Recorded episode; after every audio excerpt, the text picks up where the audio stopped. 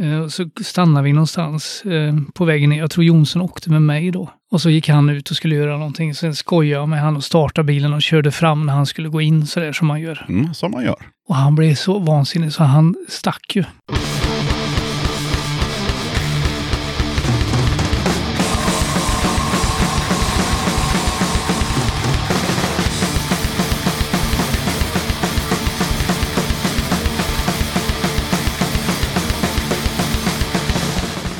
Tjena! Varmt välkommen till avsnitt 88 av Döda katten Podcast. Döda katten Podcast fyller tre år och det firas inte särskilt märkvärdigt mer än att eh, det här blir ett relativt långt avsnitt som jag hoppas att du som lyssnar kommer att uppskatta. Den här gången tar jag med ett snack med eh, Charlie Claesson som spelar trummor i eh, ett gäng band som vi kommer att prata om och lyssna på såklart. Vi kommer också att prata om dåtid när Charlie vevade D-takt i Anticimex och fyrtakt i Troublemakers och en hel del annat. Innan vi går vidare med lite speltips och musik så ska jag såklart presentera vinnaren från eh, förra avsnittets utlottning. Det som lottas ut är ett grymt kit från bandet Norra Hospitalet och består av en t-shirt, en CD och ett par klibbor och en pin med Norra Hospitalet. Jag säger stort grattis till Alexander Hellman som kommer få alla de här godsakerna på posten inom kort. Då tycker jag att vi kör en ny utlottning. Den här gången är det bandet Deny som står för godsakerna.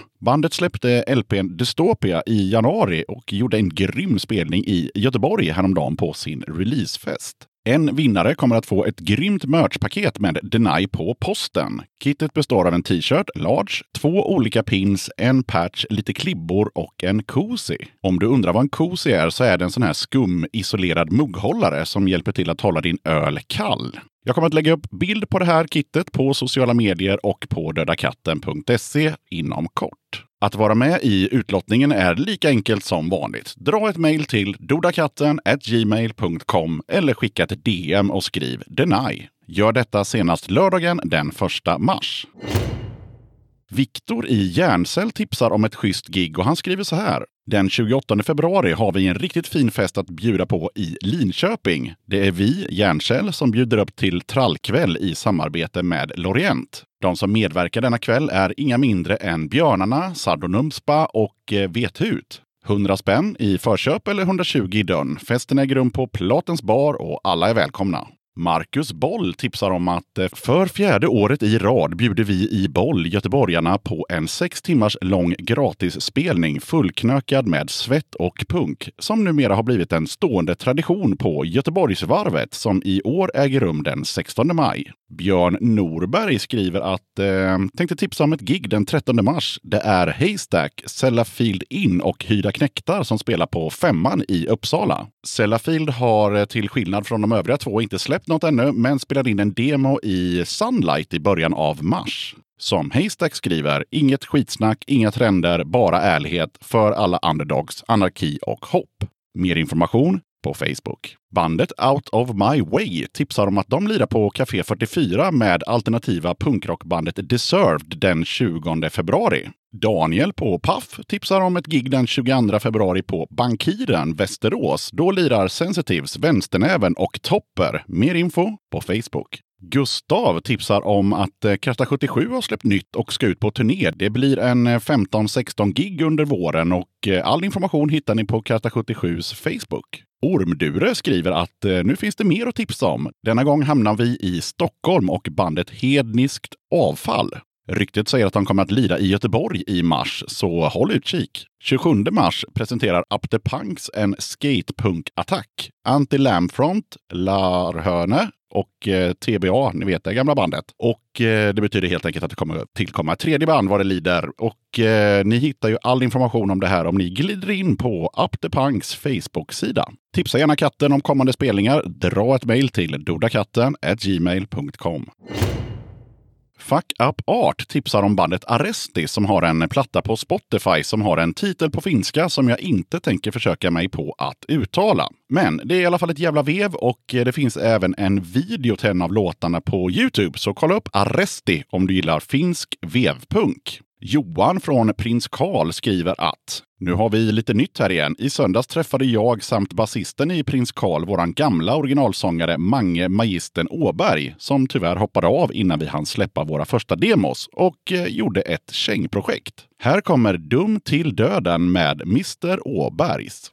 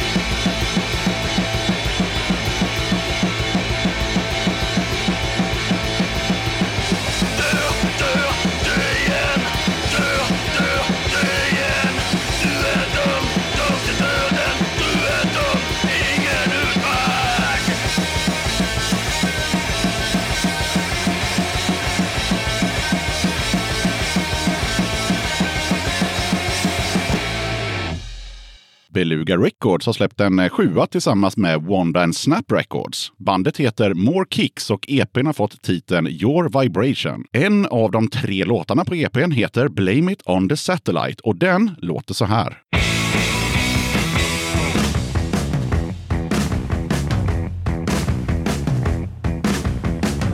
Some moments cut you up, but I don't see any reason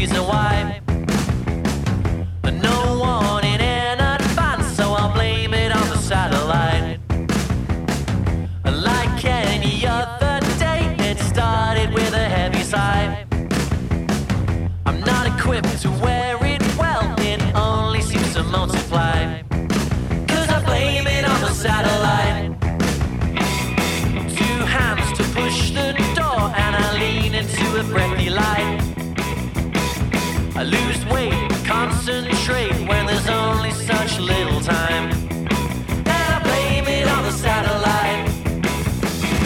I'm 32, do you know what to do when you feel you're rolling off course?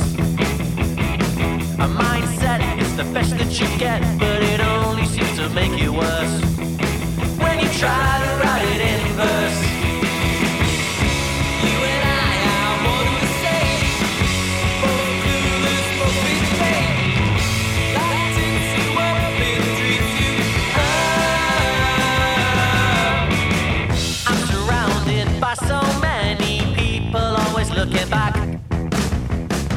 I don't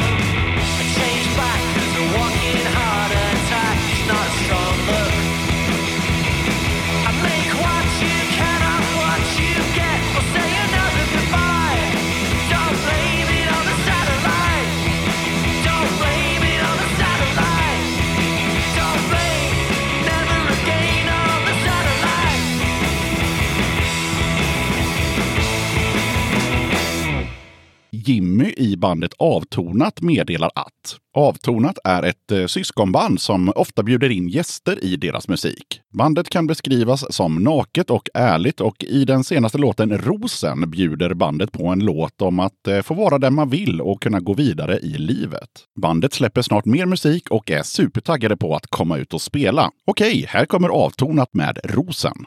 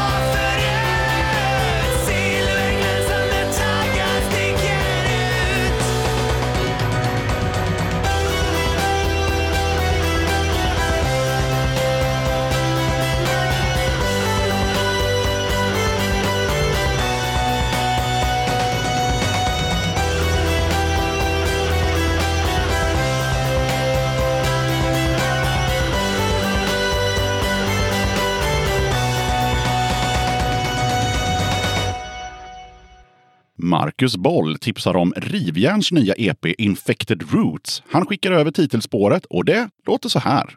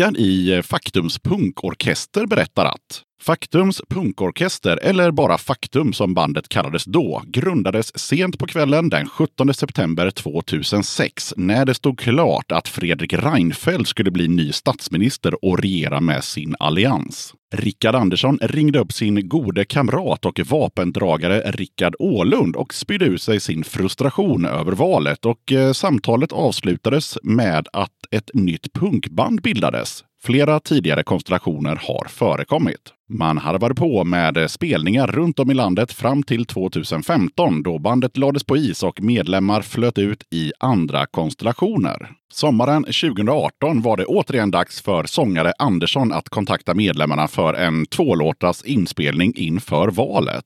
Faktum grundades för att göra motstånd åt högerpolitiken och aktuellt år vajade de bruna flaggorna som högst. Bandet återupptogs och är återigen aktiva med spelningar runt om i landet samt aktuella med sin eh, första EP, Bättre aldrig än sent, som släpptes 17 januari 2020. Bandet består idag av Rickard Andersson, sång och gitarr, Rickard Ålund, trummor och sång, Kenny Winchler, bas och sång. Rickard skickade med två spår från deras EP och jag har valt ut en av dem. Här kommer Faktums punkorkester med Vreda-låten.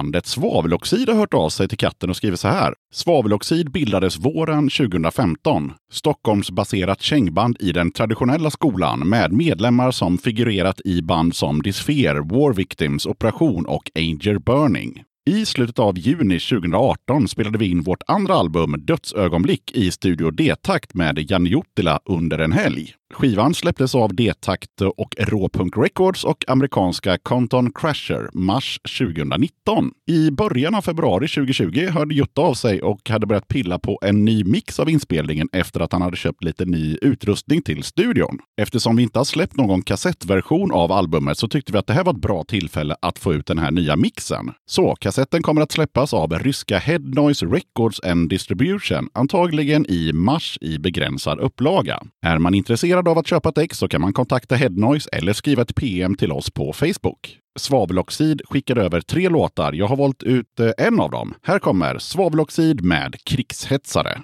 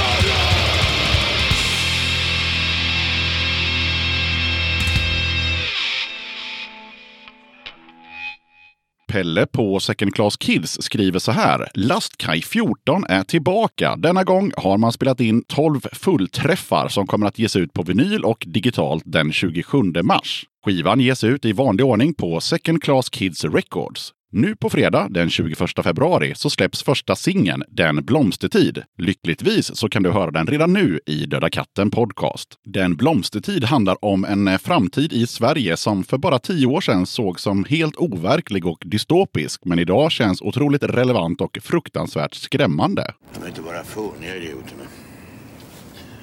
De är ta mig fan livsfarliga.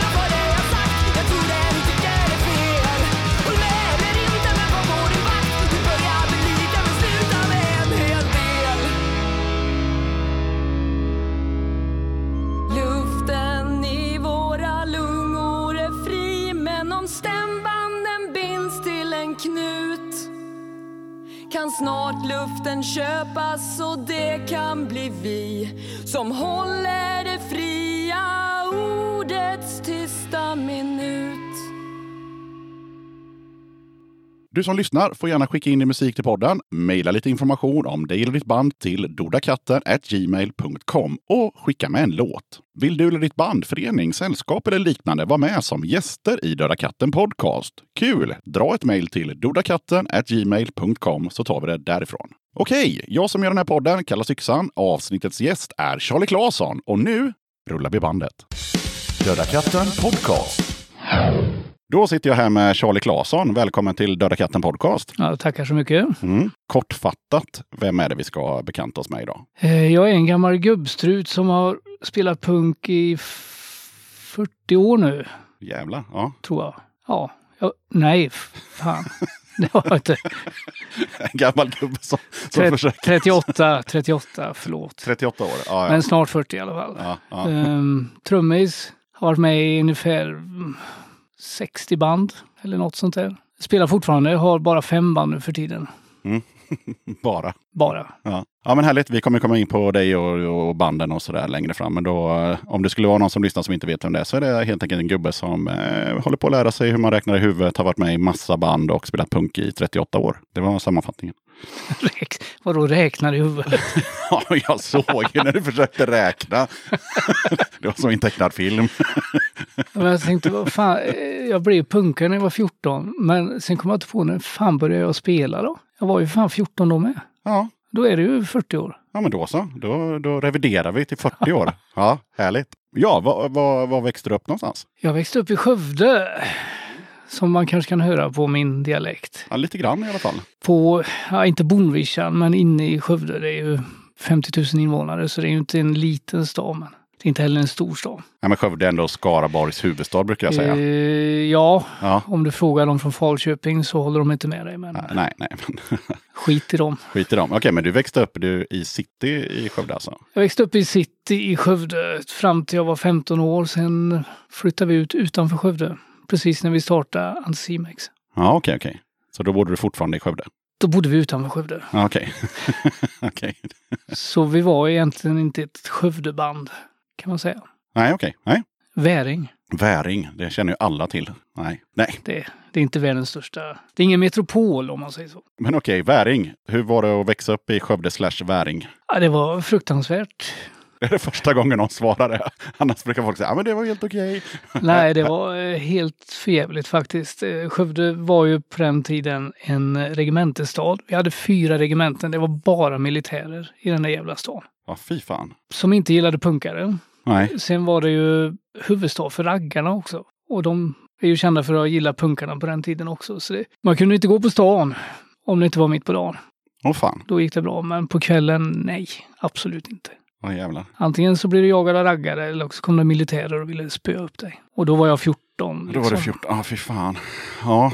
Ja, Jag läste i senaste Flyktsoda om eh, någon så här turnédagbok när de hade varit i någon stad i Tyskland där eh, de var tvungna att eh, vara tio pers när de gick och handlade för det var så mycket nassar. Jaha. Ja, och, och det här var så modern tid. Att de ens orkar bo kvar i den jävla hålan liksom som är så nazitätt liksom. Li- lite så var det i Skövde på den tiden. Det var det fast Det med raggare istället. Raggare och militärer. Och vanliga Svensson också för den delen. Ja. ja, det kan jag tänka mig. Jag kände till varenda buske i hela Skövde centrum där man kunde gömma sig. Varenda liten stig. Men, men, men det jag tänker på, för det här är ju, ehm, ja, är man yngre så kanske man inte ens känner till att, eh, att det var så, raggare och punkare, att det var liksom en stor, stor grej. Idag är det ju ingen stor grej. Idag är det ju punkare som åker jänkarbilar och bla bla bla. Men på den tiden var det ju en stor grej. Det var livsfarligt. Ja, och mycket tidningsgrejer kan man hitta om man googlar på det. Mycket löpsedlar och, och så vidare. Då tänker man, varför väljer då Charlie, 14 år, att bli punkare? Och då, och då gissar jag också då på punkare så att det syntes. Att du kanske hade liksom kläder och frisyrer och sånt där som gjorde att raggarna kände igen dig helt enkelt. Det var en jävligt bra fråga. Ja, tack. Nej, men det var väl för att markera att jag gör som jag vill. Mm. Eh, Det fanns ju tendenser till att jag skulle bli en sån där snubbe också. När man var 12, 13 så här. Vissa av de här raggarna umgicks man ju med innan de blev raggare så att säga. Så var- var Charlie Claesson i Skövde motorintresserad ungdom innan han blev punkare med andra ord? Nej, jag hade moped i alla fall. Ja, ja. Och farsan jobbar ju med, han höll på lite med motorsport och så, så jag var ju på Kyrketorpsloppet och ja. go-kart-tävlingar och sådana grejer. Men det har aldrig intresserat mig. Nej. Det är fortfarande en bil, ska ta det från A till B och det, det är nog. Den ska gärna fungera också. Och gärna en stereo i också. Mm, ja, men det kan vara bra. Men du svarade inte på frågan varför du valde, eller ja, som en markering helt enkelt. Men det är svårt att prata med ditt 14-åriga jag hur du tänkte när du...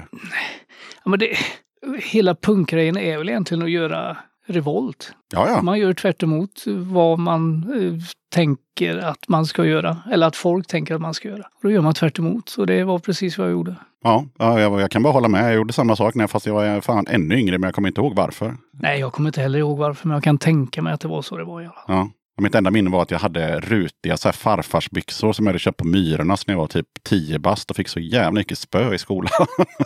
Jag, jag hade slips, väst och vit skjorta i början när jag var punkare. ja, det känns ju inte så... Eh, Det var inte...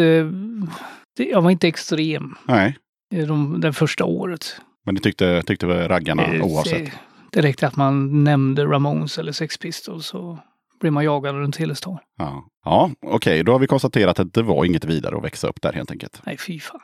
Eh, men Jag kan nämna då att eh, jag tog körkort när jag var 18 år. Jag körde upp på förmiddagen, åkte hem, hämtade en bil jag hade köpt, packade den och flyttade till Göteborg samma dag. Bye bye Skövde. Jag har inte, nej, jag har ju varit där men jag har inte haft en tanke på att flytta tillbaka sen dess. Nej, nej. Ja, jag skaffade också körkort när jag var 18 och jag bodde i en betydligt mindre by. Eh, men, men drivkraften var ju för att kunna köra därifrån såklart. Ja. så det har vi gemensamt. Från A till B. Nej, men jag tänkte på vad, vad, vad gjorde du så länge du bodde där? Alltså på fritiden? På fritiden, jag, eh, jag sportade faktiskt lite. Jag var boxare Jaha, det här får man höra. och eh, spelade lite fotboll också. Men boxning var nog det jag körde mest fram till jag flyttade. Inga, inga lagsporter. Ja, jag körde lite fotboll också då, men Ja. annars var det boxning. Mm. Sen, eh, ja, spela musik då. Undvika raggare och militärer. Ja. Det är heltidsjobb. Ja, alltså, det hör man ju. Det blir, ju- det blir massor att stå i såklart. Vi kommer komma in på, på musiken också eh, och första banden och, och sådär. Men jag tänker just namnet Charlie måste vi avhandla. Eh, med tanke på att du även heter Kenny. Då tänker jag så här, kollade dina föräldrar mycket på amerikanska filmer när du föddes? Eller, eller innan du föddes? Eh, Det kan jag nog inte svara på, men däremot så har jag en, en lätt, vad fan heter det, missbildning i ena foten Ja. som gör att den pekar utåt. Mm. Och det gjorde den redan när jag var nyfödd. Eh, Så när jag låg där så pekade fötterna åt varsitt håll. Mm. Och vem är det som är känd för att gå med fötterna Jaha, åt varsitt Charlie håll? Chaplin. Charlie Chaplin, ja. Så därför är jag döpt till Charlie. Eller de kallar mig Charlie. Jag är döpt till Kenny, men de kallar mig Charlie. Ja, okej. Och efter jag flyttade till Göteborg så la jag till Charlie som riktigt namn då. Ja, okej. Men, och, men du har ingen aning om var Kenny kommer ifrån då? Nej, Nej. det har jag faktiskt inte. Och för er yngre, yngre lyssnare, Kenny Starfighter här var inte påtänkt på den tiden. Nej. Kenny Rogers kanske? Kenny, ja, ja.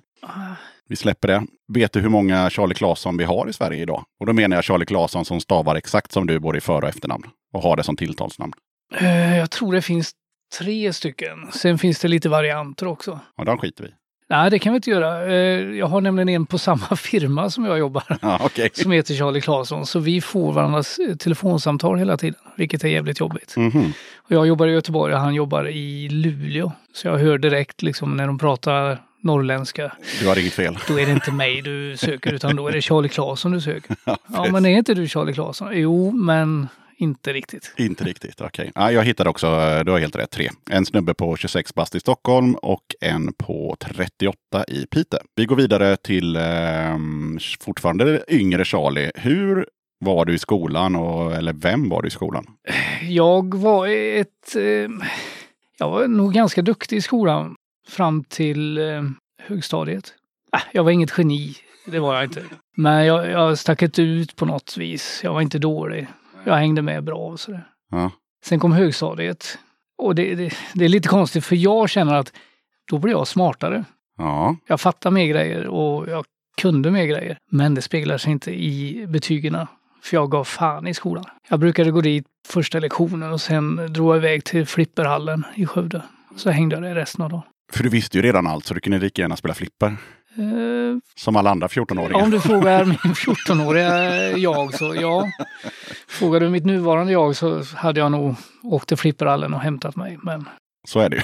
eftersom ingen visste att jag var där så var det svårt att göra det. Nej, men eh, jag tänker också, eh, vilken person var du i skolan? Alltså man skiter i betygen och hur duktig du var i skolan. Jag var jätteblyg. Mm. Jag är ju ingen lång människa. Jag är en väldigt kort människa. Nja, någonstans mitt emellan. Närmare kort än lång Okej då, kan man säga. inget jag tänkt på. Jag vägde inte speciellt mycket. När jag började boxningen så tror jag vägde 45 kilo. Åh jävlar! Jag var smal och jävlig. Mm. Så att jag höll mig väldigt mycket på min kant, vilket jag trivs jävligt bra med i och för sig. Vilket jag fortfarande trivs jävligt bra med. Jag har inga problem att vara själv en vecka i skogen. Nu väger du inte 45 längre. Det, här klipper du bort sen va? Nej, det här blir trailern. Nej, jag väger faktiskt eh, 75. Ja, Så det är inte jättemycket. Men jag har antagligen gått ner en centimeter i höjd också. Så. ja, just det, du är gammal. Ja.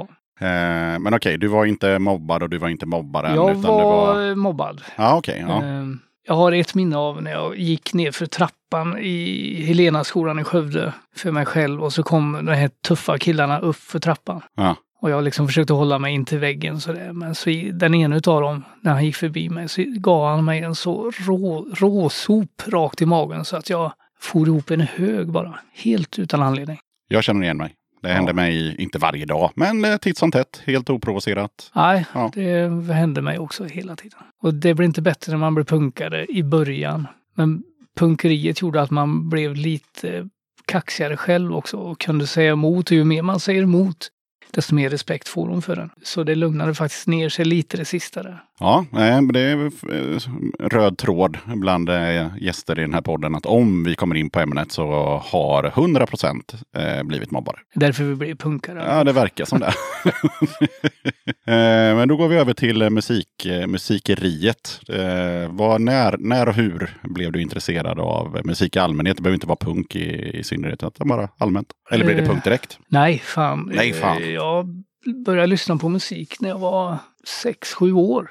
Mm. Eh, väldigt, det var ju mycket musik som morsan och farsan hade, eh, släktingar hade. Så det blev ju Elvis, eh, vad fan heter han?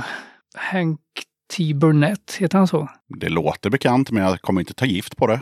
Eh, och han, ja men han som eh, jobbade med ABBA, Mikael Betireth då? han lyssnade på till exempel. Gjorde han skivor? Han gjorde någon skiva när jag var liten Ja, ja, ja. som jag tyckte var jävligt bra. Jag lyssnade på Harpo. Harpo, ja. Movistar. Sparks. Mm. Ett stort favoritband väldigt tidigt var Osmonds. Är det samma som Osmond Brothers? The Osmond Brothers. Mm. Det är väl inget man är riktigt stolt över nu då. Eh, Jag kommer inte ens ihåg de låter, men ja. Nej, de har några bra låtar. All right. Men de har också väldigt, väldigt konstiga låtar. Men det var min ingång och sen gick jag över direkt till Slade. 74 vet jag. Jag köpte min första skiva och då var det Slade. The Banging Man. Singeln. Ja, nej, jag, jag känner till att du känner till, jag känner till att du gillar Slade. Men, ja. Ja. men eh, för mig har det alltid varit ett skämtband. Men, eh, Nej, Ja. det är Sweet som var ett skämtband, för de var ihopplockat band. Slade var ett riktigt band. Okej, men jag tänker mest på texten Se kameleonten, han ligger där i solen. Allting till allihop. Spring, spring iväg. Nästa fråga. Han kanske har något jävligt viktigt att säga det. Att inte vi förstår det. Han kanske inte hade någon text. Inte fan vet jag. Ja, det låter ju bra. Det är ju inte min favoritskiva heller då. Men en rolig video. Jag kommer inte ihåg. Nej, de är i något slott och, och Springer iväg. Spring, springer iväg och det är massa, massa andra människor där. Och Men är han ingen kameleont som han, är- Nej, men han har sin roliga hatt på sig och det spexas omkring. Och, ja. Ja, ja. Nej, men Slade, absolut. Det var 80-talet. Det får man ju komma Du ihåg. kan plocka många mer exempel från 80-talet där folk eh, är ute och snurrar. Ja. Jag vet inte var, varför den texten har fastnat i huvudet. Det var väl för att den gick mycket på, på MTV och jag bara sa, men vad fan är det han sjunger egentligen? Och det han sjunger var exakt det jag sa nyss. Det är väl egentligen deras största hit. Mm. Så, tyvärr. Vad heter den? Eh, Run Run Away heter den. Ja. Ja. Ja. Ja. Men okej, där kom, så kom du in. Det är väl inte så jävla ovanligt om man tänker på, där kan jag ju själv känna igen mig. Det, vi snackar om människor långt innan internet och eh, innan tillräckligt mycket fickpengar. Så då är det klart att man gick igenom föräldrarnas eh, skivback först, tänker jag. Ja, självklart. Mm. Jag hade ju inte ens en egen stereo när jag var liten. Eh, vi fick en sån här eh, lådgrammofonspelare. -hmm. Alltså en liten låda som du öppnar. Med en så vev är, på. är, så är högtalaren i locket så. Jajamän, en sån Så. picknick. Ja, eh, picknick. En sån hade vi på vårt rum, kommer jag ihåg. Där jag spelade Elvis och eh, Slade då. Ja. Mm, mm. Och mina lilla syskon spelade Djungelboken. Det är vad jag kommer ihåg. Vad, men okej, vad, om vi hoppar fram då. När, när kom första punk, eh, punkskivan på, på skivtallriken? På högstadiet så hade jag en kompis som hette Stefan. Mhm. som åkte på eh, skolresa till London. Kan det ha varit 78 eller 79? Och han köpte med en massa punksinglar hem. Ja, Och så ville han spela dem för mig och jag tyckte nej, det där kan man väl inte lyssna på. nej det är klart. Men det kunde man. Det kunde man. Eh, inte första gången jag lyssnade på dem så liksom, jag var så inställd på att inte gilla det. Men när jag väl lyssnade på det så, så fastnade det ju såklart. Kommer du ihåg några mm, singlar av dessa? Eller band åtminstone. Ja, det var en jävla massa. Det var ju Pistols, Ramones och Sham 69. Ja, Det var ju alla de här klassiska. Ja, 77 punk Han- plus, plus han- Ramones. Han hade en hel eh, påse med singlar han kom hem med. Så. Det kom ju inte så många punksinglar på den tiden så det var nog hälften av vad som gavs ut det året typ. Så gick jag igenom. Och sen var det klart. Sen var det klart. Eh, Jag fastnade inte för Pistols. Nej, Men jag fastnade för Clash kan man säga. Clash var ingången för mig. det där är någon slags déjà vu, men jag kan, kommer inte ihåg vem som har sagt det, men jag har hört det flera gånger. Eh, det, det känns lite som Tommy Steele och Elvis, att antingen var det Pistols eller så var det Clash. Sen var det Guns eller Metallica. Alltså, Ja, fast jag har ändrat åsikt nu för tiden. Okej. Nu är Pistols tio gånger bättre än Clash. Ja, ja, Clash är Ja. sjukt överskattat.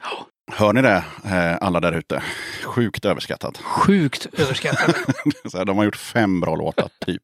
Och sen såklart, varför eh, blev det just trummor och eh, var det något klinkande på något annat instrument initialt? på samma skola med samma kompis. Eh, samma kompis kände en kille som heter Joakim som precis hade börjat. Jag gick i åttan tror jag och Jocke hade börjat sjuan. Nej, jag gick i nian och Jocke började sjuan. Och Stefan som min kompis hette gick ju också nian. Eh, och Jocke han var ju punkare, han klädde sig som punkare. Det gjorde ju inte vi än så länge. Eh, och vi satt ju på en rast och tjötade och sen sa vi det, vad fan ska inte vi starta ett band? Så gjorde vi det. Vi blandade ihop det. Jocke var inte alls inblandad i det bandet. Eh, utan det var Stefan Svan hette han. Han gick i klassen ovanför mig, alltså han hade gått ur nian, men hängde fortfarande kvar på skolan. Det är någon Jocke hit och någon Stefan dit, men ni startade i alla fall ett band. Ja, vi startade ett band och jag, jag hade ju inte spelat något innan så jag frågade vad ska jag spela då? Jag vet inte, vad vill du? sa de. Trummor, sa jag. Mm. Då spelar du trummor. Sen, sen fick jag farsan att gå och köpa ett par trummor till mig. Och så direkt till replokalen, sen drog vi igång. De andra, hade de spelat någonting? Gitarristen hade spelat lite, Stefan hade spelat lite bas, eh, typ i skolan eller något sånt där. Ja. Så vi var, i, nej, vi var inte proffsmusiker. Var inte. Och vad döpte ni den här härliga skapelsen till? Först så, eh, sångaren Svan, han heter Walter i efternamn. Så han ville döpa bandet till Walter Lax och Bastarderna. Ja. Vi tyckte inte det var så jättebra. Eh, så vi, ja, till slut kom vi fram till att vi döper bandet till Piller. Det passar bra, tyckte vi. Inte för att vi knaprar piller eller någonting. Nej, men ja, väldigt tidstypiskt Ja, namn ändå på något sätt. Ja, ja. Och vi drog igång repa nästan dagligen faktiskt. Hade replokal eh, fem minuter från skolan. Så det var liksom bara att gå dit efter skolan och sen banka loss. Jag kommer ihåg första kvällen när jag fick trummorna och vi repade. Då körde vi Roadrunner till exempel. Spela som fan gjorde jag, men jag, fick, jag sket i foten för jag fick inte ihop det. Så jag, jag körde bara med händerna. Men det var ju så jävla roligt så det, det kom ju sen. Då la du ner boxningen också kan jag tänka mig. Eh, nej, det gjorde jag faktiskt inte förrän jag flyttade. Och som sidospår kan jag säga att det tog två år så tog jag upp den i Göteborg igen. Jaha. Körde ett år till, upptäckte att nej, det här skiten har inte jag tid med. Så la jag ner det. Med andra ord så eh, det var inga andra instrument som var på tapeten ens. Nej, inte. Det var trummor. Mm. Trummor var ju mitt favoritinstrument på den tiden. Jag gillade ju låtar med trummor som stack ut och så. Mycket puka. Mycket puka. Nu tänkte jag att vi ska ta ett ganska långt segment i den här podden och eh, vi ska också testa Charlies minne, nämligen eh, Vi ska gå igenom alla band som han kommer på i kronologisk ordning helt enkelt. Och eh, såvida det finns någonting inspelat så kommer vi också få höra en hel eller en halv eh, låt från det bandet. Så det är bara att börja. Första bandet har vi avhandlat. De heter Piller. Finns det något med dem att lyssna på? Första bandet heter Piller. Efter Piller startade vi Anticimex. Efter Anticimex gick jag med i Not Enough Hate. Sen var det Troublemakers.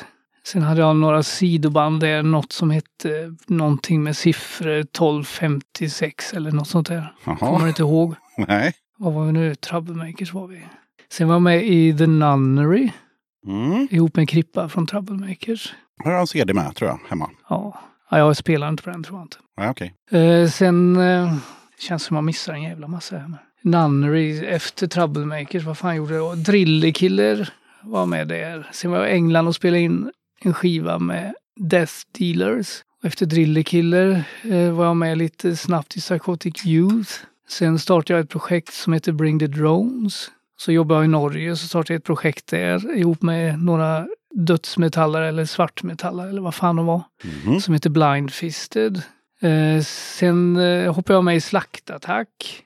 Eh, funkar inte alls och vi, vi gjorde om det hela så blev vi Wolfhour. Men det vet ju du mycket väl eftersom du sjunger i bandet. Ja, just det. Eh, Wolfhour och sen, eh, sen är jag i England och spelar in en band som heter Pisser. Sen har jag ett band som heter Vengeance by Proxy som vi, ska spela in nu i slutet på november. Sen spelar jag med The Partisans, det gamla engelska bandet. Ja, just det. Sen, eh, Jag vet ett band som du har glömt. okej. Som jag till och med har en t-shirt med. Mhm. Vilka då? Eh, ja, men jag, jag glömmer alltid när jag ska räkna upp alla band. Ja, men om du tänker så här. Eh, band som kanske var sådär lite projekt som det där 1252 och så vidare. Men det här bandet har ju ändå tryckt en t-shirt och tänker så här, då har de ju ändå... Jag har ingen skiva De med det här bandet. seriösa, Men de alltså. har, de har ändå tryckt en t-shirt. Det är väl kanske något slags kvitto på att eh, man har gjort en spelning och sålt merch. Men vad i helvete? Får se hur länge jag ska hålla dig på halster. Nej, nej det, det får du nog... Vil- Vilken tid pratar jag om? Eh, Det vet jag inte. Jag köpte t-shirten av dig för kanske, nu killgissar jag, fem år sedan. Eller sex. Nej, får, du får upplysa mig helt enkelt. Knife for an eye. Ja, just det. Knife for an eye också. Ja, Ja. det, det finns antagligen några till som inte jag kommer ihåg just nu. Men. Men Knife for an eye var väl ändå ett band, gissar jag. Vi var ett band, ja. Ja. Vi ska faktiskt släppa skiva Jaha, nu. ja, tur att jag Eh. påminner dig om att ni fanns då, för annars hade vi bara gått vidare här. Jag visste att vi fanns. Jag har faktiskt plockat fram en låt som du ska få spela med Knife for an Eye. Vad bra. Som jag är jävligt nöjd över. Som jag tycker är jävligt bra. Men det är inte lätt att komma ihåg dem jämt och ständigt. Nej, det, jag hade inte ens förberett det här. Jag bara kom på det när du satt och rabblade band att undrar när han kommer säga det. För det har jag färskt i minnet just på grund av t-shirten. En jävligt snygg t-shirt också för övrigt. Ja, men det var väl den enda t-shirten vi gjorde också. Ja, okej. Ja. Vi gjorde tre spelningar, två inspelningar och sen dog det av bara. Men vi var ju heller inget helt band. Det var jag och Rickard Alriksson. Och sen tog vi in eh, Johan Nises på sång och sen hade vi olika basister och olika sologitarrister. Jag tänkte så här också, eh, för enkelhetens skull så gör vi som så att eh, du skickar över den, de låtar du vill ska spelas så slipper vi sitta och presentera låt för låt och så liksom klipper jag in dem lite här och var. Gör det så slipper jag försöka komma ihåg allting. Ja, precis. Däremot eh, så tänkte jag att vi hoppar över Anticimex och kom, återkommer till det om en stund. Så tänker jag att du kan få eh, berätta lite om de här olika banden. Vad, liksom, vad, vad gjorde ni? Hur länge höll ni på? Vad, vad var det för typ av musik? Det är inte alla som känner till alla band du rabblade upp här till exempel. Då börjar vi efter Simex då, menar du? Eller före, alltså just att vi hoppar Simex för det kommer en fyra fem Simex-frågor sen. Nej, efter Simex så tänkte jag att nu är min musikkarriär över. Jag fick ju barn och i samma veva där så att jag la av och spelade. Vi kan eh, ta ett årtal där också. När la Simex ner och det blev barn? Vi och... la, jag fick barn 92 och vi la ner 93. Och sen spelade inte jag någonting förrän 95. När Natten of Hate hörde av sig och ville ha en trummis. Det är ju bara två år. Det finns ju folk som har gjort pauser på tio år. Liksom. Det är korrekt. Det är, kor det är korrekt uppfattat. Men Det två låter, år det, är... det låter ju inte jätteviktigt. Jag blev pappa och så spelade jag inte trummor på två år. Det, låter så här, nej, det känns väl helt naturligt. Nej, det är klart. Men eh, när de, i början av de här två åren så visste ju inte jag att det bara skulle bli två år. Nej, det är sant. Det är sant. Utan jag trodde att det var färdigt. Men det var det inte. Då hörde Not Enough Hate av sig. Ja, eh, vi var väl aktiva i replokalen ganska mycket. Gjorde många inspelningar, men vi var inte ute och spelade speciellt mycket. Samma stuk som Simex i princip. Lite mer metal i skulle jag vilja säga. Kan, kan inte komma ihåg det. Jag vet bara att vi spelade med Not Enough Hate, men undrar om du spelade trummor då? Nej, det gjorde du Antagligen inte. inte. Eh, nej, med Slaktattack för kanske 15 år sedan i Tranås. Då var det nog inte jag. Nej, okej. Ja, Har ju en låt som ni ska få lyssna på sen som heter någonting. Mm, vad bra. att jag den inte har vet än. vilken, vilken det blir. Nej, för det är, det är inte säkert att alla känner. Jag tror att många känner till bandnamnet mer än musiken faktiskt. Det är liksom ett inarbetat namn som eh, många känner till. De har funnits i herrans massa år. Finns fortfarande kanske? Eller nej? De är inte nedlagda tror jag inte. Nej. Men eh, jag vet att de inte repar i alla fall.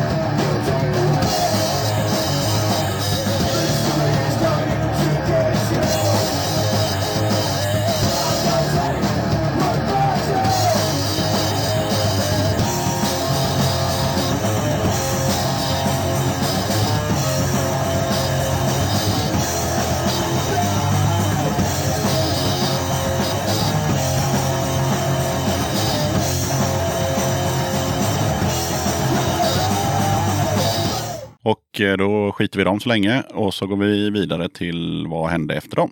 Då ringde Troublemakers och frågade om jag ville vara trummis med dem. Och jag tänkte, vad fan ringer de mig? För jag har ju inte spelat fyrtakt hela mitt liv. Men eh, jo då, eh, kom hit. Så jag gick dit och skulle provspela för dem. Och det gick ju jättebra. Eh, jag var ute och söp dagen innan och, ja, och natten också, hela dygnet i princip. Så att jag kom över en timme sent till The Audition. Spelade jävligt knaggligt och tänkte, ja, bra, nu slipper jag detta. Sen när det var klart sa de, jajamän, då kör vi. Okej, till alla där ute då som ska på en audition. Det är super ett dygn och kommer dit och spelar dåligt så får man tydligen jobbet. Eller så får man ha lite flax också kanske. Ah, jag vet inte varför de ville ha mig egentligen. Men var det verkligen så dåligt? Ja, det vet, jag tyckte ju det. Ja, Men jag tycker fortfarande att jag är en dålig trummis. det kan man ju tycka om sig själv. Men de tyckte bevisligen inte det. Uppenbarligen inte. nej. Men det var nyttigt med Troublemakers för då fick man ju lära sig att spela trummor på ett helt annat sätt. Och lite nya utmaningar. Så jag, jag anammade detta och lärde mig fyrtakt till, blev faktiskt jävligt bra på det får jag säga själv. Även fast jag är en dålig trummis så var jag ganska bra på fyrtakt. Och där spelade du ganska länge eller? Eh, 99 till 2008, närmare 10 år var det. Och det var det ju många spelningar. Det var ju inte som Nothing of Hate som var i Nej, replokalen. herregud. Eh, Med Troublemakers, när vi var som mest aktiva, körde vi 45 gig om året. Och då ska du också betänka att jag och Krippa var ensamstående med barn varannan helg. Så att vi hade alltså hälften av helgerna per år och körde 45 gig på de 26 helgerna. Så det var ganska mycket. Men det var roligt också. Eh, Vi blev jävligt samspelta för vi spelar ju så jävla mycket. Så vi hade jävligt roligt på scen. Spelade Troublemakers mycket eh, utomlands eller var det mest Sverige? Eller? De började väl spela utomlands när jag gick med dem. Ja, okej. Ja, Innan det så spelade de väl mest på knutteklubbar och lokala grejer. ja. Det var inte jag så intresserad av. Knutteklubbar blir för nära raggare helt enkelt. Ja, jag har aldrig gillat att spela på knutteklubbar. Nej, Det, de har sin grej, jag vill ha min grej. Jag vill inte blanda ihop de två. nej, det är sant. Jag har faktiskt spelat på en knutteklubb fast då var den ju abonnerad och utan knuttar. Ja, fast det är ändå en knutteklubba. Ja, det var det. Okej, ja, men det var ändå ni, nio års fyrtaktande helt enkelt. Ja, fast eh, jag gjorde ju också så att de spelade lite mer tvåtakt, lite snabbare låtar, fick jag ju in. Och jag hoppade av när vi skulle göra en ny skiva och de fyra första låtarna var eh, schlagerlåtar. Då kände jag, nej, nu orkar jag inte det längre. Var det verkligen slagerlåtar? Ska vi spela en Troublemakers-låt också så får du höra vilken låt som exakt gjorde att jag... Ja, Ja. men det borde, Kan- tycker väl både jag och de som lyssnar är intressant såklart. Lyssna på den här låten så ska ni höra. Denna låten gjorde att jag hoppade av Troublemakers. Här kommer den, varsågoda. Har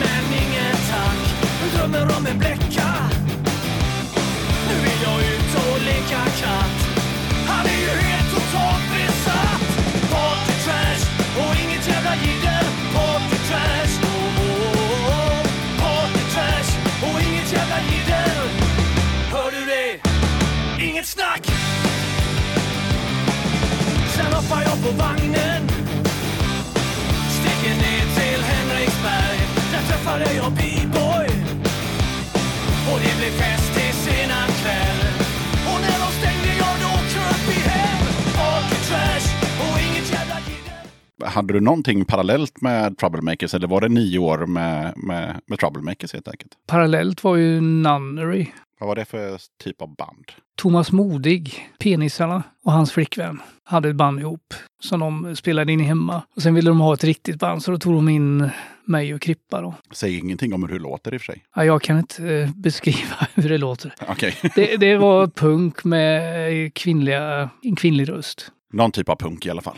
Ja, inte, inte, inte miltals från Troublemakers. Nej, okej. Var det inte, tyckte jag inte. Och sen så skulle Troublemakers börja lira slager, Charlie hoppar av och vad händer då musikaliskt? Jag hade ju redan gått med i Drillekille då. eh, Som ja, turnétrummis eller vad fan man ska säga då. Ja, okej, du var inte med i bandet? Ja, jag var med i bandet men vi spelade ju inte in några skivor. Okej, så du har aldrig spelat trummor på någon skiva? Inte en enda Drillekille-skiva. Men jag spelade live de sista fem åren. här. Jaha. De spelade inte in någon skiva de sista fem åren. Så Så kan jag ha med det att göra kanske? det kan ha med det att göra också. Eh, jag kan väldigt lite om Drillekille mer än att eh, det var väl lite hopplock. Förutom att Cliff är med hela tiden så var det väl lite olika från skiva till skiva och lite sådär. Eller? Från början var ju Drillekiller, efter Anticimex la av så ville ju Cliff fortsätta. Och han hade varit trummis, han hade varit basist och han var gitarrist i Anticimex. Så nu vill han bli sångare i ett band. Så han gjorde ett enmansband som han kallar för Drillekiller och spelade in i samma studio som vi spelade in Anticimex då. Så de första två LP'na är ju egentligen hans soloprojekt. Där han tar in gäst, eh, eller studiomusiker eller gästmusiker eller vad fan Ja. man kallar det. Mhm. Men vid tredje skivan så bestämde han att nu, nu får det fan mig bli ett riktigt band då. All right. Då spelade de in fyra, fem LP till. Och precis när sista LPn kom hoppade jag med. Ja, hur var det? Det var eh, jättetrevligt. Eh, dels att få spela med Cliff igen då. Dels att få gå tillbaka till den här musiken som, jag, som är min musik. Mm. Och dels så hade de en ganska bra publik och bra uppbackning så att vi var ju i Kanada och Italien och ja, överallt och spela. Och det var inte så att du skulle sova på något eh, källargolv och... Det var inte trubaduren på Hönö och eh, Musikens hus varannan helg som gällde utan man fick komma ut lite. Ja, vad kul. Och nu måste vi också, så att det blir någon slags kronologi rent årsmässigt, var, vart är vi här någonstans? Drillekiller eh, måste jag ha börjat 2004 till 2009. Då vi kommit in i modern tid. Nu är vi snart, eh, ja fast det, det är nu det börjar hända grejer lite mer då. Ja, ja. Eller ja, Ja, ja, ja. Men okej, du var med där till och med 2009. ja, och då la Drillekiller ner och då hade jag inget band. Hej. Inte ett enda band hade jag inte. Eh, Hur kändes det? Det var jättejobbigt. För då ville jag ju spela. Men ja, sånt det löser sig ju så det var ju snart igång igen. Ett år efter det så hade jag väl åtta band så det, jämnar väl ut sig i det långa loppet. Vad var det första som hände efter? Eh, Hade jag ju vetat det så hade jag ju redan sagt det. Därför försökte jag liksom dölja det genom att säga som jag sa. aha, okej, ja, det funkar inte. Nej, det gjorde inte det. Fan. Skitsamma. 2010? Ja, Men vad fan var inte det slaktattack? När var det? Nej, Nej, det var 2013. 13. Ah, det var väl något jävla band. Ja, det var lite band där i fyra års tid, fram och tillbaka. Ja. Ja. Okej, och sen så var det... Ja, du, du, har, du kommer inte ihåg vad som hände mellan 9 och 13 helt enkelt? Nej, Nej, okej. det gör jag nog inte. Vi har en eh, gemensam bekant som, eh, som heter Nippa som inte kommer ihåg året 2007. Nej, Nej. det är ju sånt som händer. Det är man, sånt som händer. liksom, man sätter sig och gör något annat, sen plötsligt har det gått fyra år. Det Ja, okej. Så det händer för- väl vem som helst. Ja, då, vi, vi, vi fast forward till 2013 och eh, som du nämnde innan då så började du spela trummor i Slaktattack och vad gjorde du mer? För du gissar jag på att det hände mer saker då 2013. Ja, det hände ju saker innan också. Det är bara att jag inte kommer ihåg exakt. Eh, jag försöker komma ihåg när Blind Fisted kom ut. Det var väl i samma veva som jag började där tror jag. Mm, titta titta inte frågande på mig. Jag Jo, jag tittar hela tiden frågande på dig för du kommer uppenbarligen ihåg mer av mig än vad jag gör. Och jag har för mig att den kom ut 2014 eller 15. Ja, Okej. Mm. Så jag var nog igång med det norska bandet, men vi var ju inte heller så jävla duktiga på att repa. Norrmännen kom ju hit och repade. Det slutade med att vi hade en tre dagars fylla och sen kom vi inte ihåg låtarna nästa gång vi träffades. Så vi gjorde nog en 40 låtar tror jag. Allt som allt, men eh, vi hade 11 på skivan sen då. Det var alla vi kom ihåg. Men spelade ni någonting ute då? Inte en enda gång. Nej. Rent studioprojekt. Ja, okej, okej. Eftersom vi har olika sångare på alla låtar så hade det varit jävligt jobbigt att dra ihop något live med det. ja det är sant. Det är sant. Okej, eh, men jag bara tänker vi bara fortsätter. Vad, vad händer sen? Ja, men sen är ju Wolfhour igång. Mm. Det händer ju inte mycket med oss heller eh, så sett. Nej. Men Partisans kom väl också det 2014 tror jag. Ja, för 2014 så gjorde i alla fall Wolfhour någonting. Typ repade lite och spelade lite live om jag inte minns fel. Jag tror jag gjorde första giget med Partisans i London 2014 också. Mm. Nu är inte vi så aktiva heller då. Vi kör ju tre, två, tre gig om året så det tar ju ingen tid direkt. Och jag orkar inte googla och kolla, men jag för mig att vi gjorde vårt första gig med Wolfhour 2014. Men eh, det kan ha varit 15 också. Vem vet? Var inte det, vilket var vårt första gig? Eh, med Discharge på Top Floor Sticky Fingers. Ja, vi har Du har ju planschen där, Ja, det, men det står väl inget årtal där. Eh, det står ju bara vilka band som spelade. Ja, att det var, jo då, eh, 2014. ja just det. 3 maj. 3 maj 2014. Kolla, man kan man klarar sig utan Google. Det är bara att Oh, kolla på väggen. Ja. Okej, 2014 så var första spelningen. Ja, det hände väl ganska mycket där för mig eftersom jag hade Wolfhour och Partisans och Blindfisted och plus lite andra projekt. Vissa som inte ens blev något av till slut. 2011 Mm. var jag i England förresten och spelade in med Death Dealers. Ja, okej. Kommer jag ihåg nu. Fick vi någonting däremellan, Ja. mellan 9 och 13? Ja, nej, det, är- det är bara att trumma på. Vad, vad hände sen? 2014 blev ju givetvis 2015. Uh, Knife for an Eye. Mm. Vi hade ju som slogan att, eh, vad fan heter det? Rock and roll. De flesta man brukar ju ha eh, Pure Rock and Roll since och så Ja, året de startade. Ja. Men vi gjorde ju tvärtom då. Ah, Vi skrev Pure Rock until 2019. Så eh, även om vi skulle vilja så kan vi inte nu för vi har ju lagt av ja, just det. officiellt nu då. Ja. Så eh, det måste varit 2014 också vi spelade in med dem. Vad fan sa jag mer för band? Nej, det var ju Partisans uh, Wolfhour, Knife for an Eye. Pisser är ju, men det är väl det näst nyaste nu jag har hållit på med.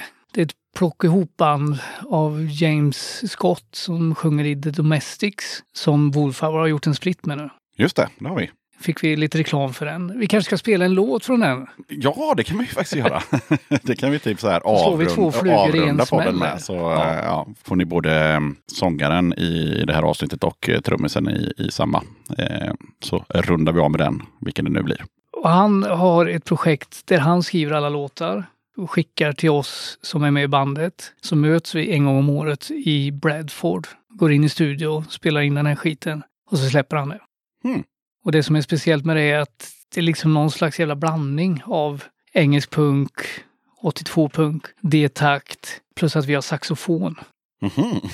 Och jag gissar på att ni aldrig spelar live då? Vi har sagt att vi kanske kan göra det någon gång, men det får ju bli i samband med att vi spelar in då.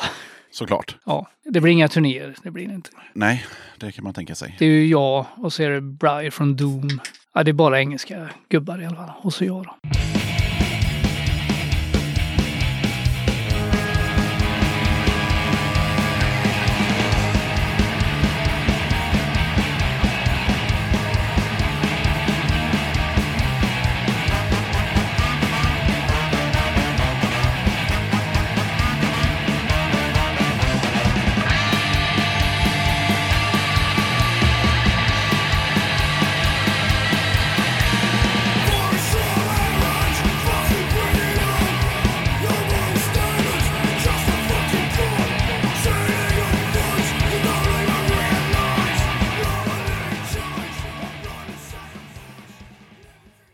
2016, vad gjorde du då? Då gjorde jag barn. För han, min son är född i mars eh, 2017, så d- det måste jag ha gjort. Jag vet inte vad det är jag har för intresse för podden, men Nej, nej. Men du var också i eh, Stockholm tillsammans med mig, kommer jag ihåg. ja, just det ja, det var vi ja. Vi, eh, eh, blev ju nominerade till Manifestgalan. Nej, vi blev nominerade till någonting på Manifestgalan. Vi Ja. blev inte nominerade till. Jo, men- ja, ja, ja. Jag kommer inte ihåg vad priset hette. Eh, det vi var nominerade till var Årets punk. Årets punk. Vi vann inte. Nej, och jag, jag kanske inte ska säga det här, men jag lägger inte så mycket vikt bakom att bli nominerad till Årets punk i Manifestgalan. För grejen är att man, man, man nominerar sig själv. Va? Eh, eh, Ja, Man skickar in sig själv. Det är inte någon annan som skickar in att de här borde ha priset. Man skickar in sig själv och så sitter en jury och väljer ut, ja men de här fem får vi rösta om liksom. ja, det är de som blir nominerade. Ja, om du... Ja! Det är nämligen så det funkar. Så även, alltså, det, Ja. om, om, alltså, om det är 50, pers- 50 band som, som skickar in så är det fortfarande tre som blir nominerade. Fem. Fem. Fem. Ja, fem blir nominerade och en vinner. Som i vilken jävla Ja. skittävling som helst. Men det är töntigt att tävla i musik. det är lite fjantigt. Ja, men, vi, men vi åkte ändå dit. Men vi hade roligt. Ja, precis. Det var och ju... fick en ordentlig jävla fylla också. Åh, just det, det fick vi. Ja, nej, men det är som jag brukar säga, det är resan som är målet. Sen borde vi trevligt på något slags hockeyannex till eh, Scandic i, i, i, Stockholm, kommer jag ihåg. Det var hockeytema, om du kommer ihåg det. Eh, ja, Ja. det kommer jag ihåg. Det Men var- inte det var- på mitt rum va? Nej, men På i ditt mitt, rum var det? mitt rum var det stor bild på någon känd svensk hockeyspelare. Och det, och det var puckar och signerade inramade bilder och skit Det överallt. passar ju bra att ett gäng puckos bor i, i de rummen då. Ja, så var det ju faktiskt. Nej, det var Mm. trevligt Ja, det var eh, att göra någonting ihop i alla fall. Mm. Och det var lite för att fast forwarda som det heter nu för tiden. Så då uh, hände något mer 2015 som du kommer ihåg? Bandmässigt för Charlie. Nej, inte, inte. Grejen är att jag sitter ju och gör eh, återsläpp med C-Max, återsläpp med gamla grejer så är det hela tiden. Och det rör sig ihop med allting jag gör för tillfället liksom. Att jag började ställa sådana frågor överhuvudtaget var för att nu tänker jag att nu är vi ändå framme på 2015. Att, att jag inte börjar grilla dig på vad du gjorde 92. Det är Ja, men jag, det är nog ungefär samma skulle jag säga. okej då. Vad, har vi några milstolpar från 2015 tills nu då? Ah, Varje skiva är ju en milstolpe. Ja, vad har vi? Vad har du gjort? Åh oh, herregud. Vadå, det är bara fyra år. Ja, Snart fem. men när jag la ner, eller när vi la ner, eller när Drillekiller la ner så bestämde jag att nu jävlar, nu har jag inte många år kvar att spela trummor. Så nu ska jag ha som mål att släppa tre skivor per år där jag är med på. Mm. Och det har jag inte hållit. Nej. jag blev jätteimponerad och tänkte ja vad kul, och du ska få höra vilka skivor det är. Nej, jag är inte långt ifrån. Nej. Och i år är det på hårstrået att det kanske blir fyra till och med. Och då räknar du även med till exempel våran eh, split eller Ja. sådana saker. Fys- Allt- fysiska allting. släpp. Ja, Alla fysiska släpp. För det vet ju alla att den som har gjort mest fysiska släpp när han dör, det är han som vinner. han dör.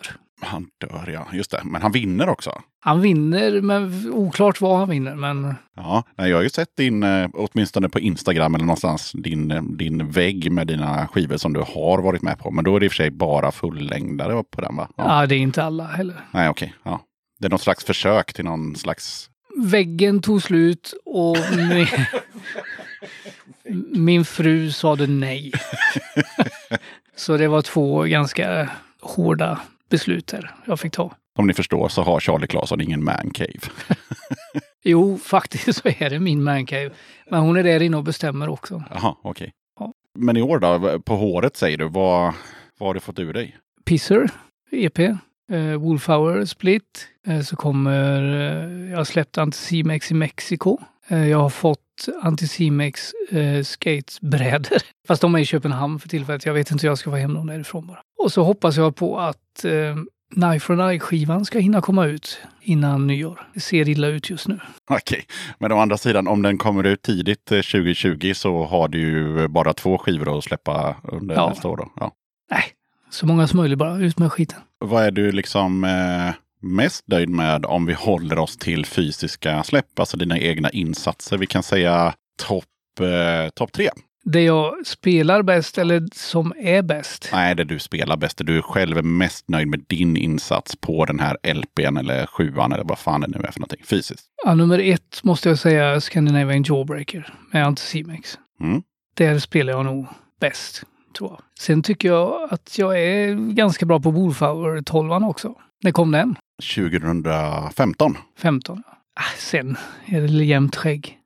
Jag menar, Jag spelar, jag håller takten. Det är, inte så jävla annorlunda liksom. Nej, nej, okej. Men de... Ja, eh, jag får säga Bring the Drones eh, Ignorance Paradise heter den. Var det platta eller? Ja, en fullängdare faktiskt. Mm. Men det är ett projekt som tog tre år då. Så vi har kunnat plocka ut det som är bäst liksom. Okej, men då kan vi gå tillbaka till eh, Wolfhour. Där var det en, eh, en helg där du bankade. Eller typ en kväll kanske, jag kommer inte ihåg. Jag var inte ens med när du la trummorna. Jag tror vi satte trummorna första kvällen. Ja, och sen så har vi då eh, Scandinavian Jawbreaker. Hur, hur såg inspelningen ut där?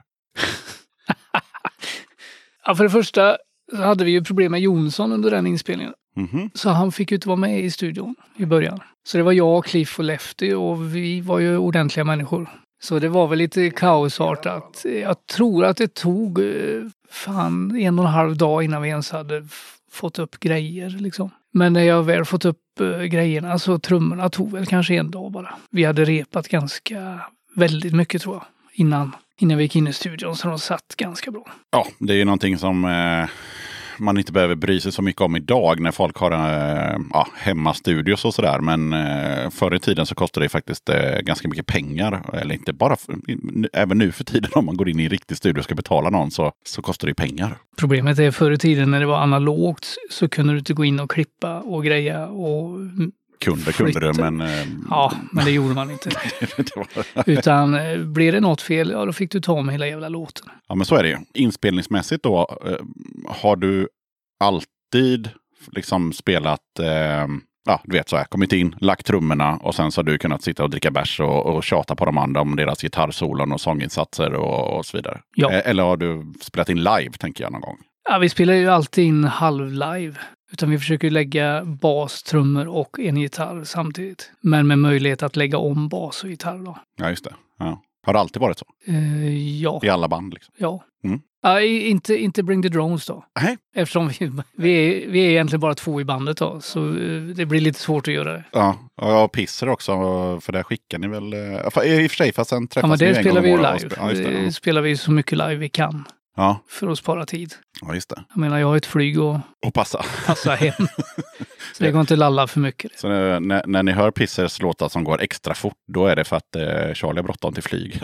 Det kan också vara för att eh, när vi var där nu och spelade in den här EPn så var vi inne i studion två dagar. Halva första dagen gick åt att sätta upp och så spelade vi in på en och en halv dag då. Samtidigt som vi tryckte i oss 120 öl. Räknar du dem? Vi gjorde det faktiskt.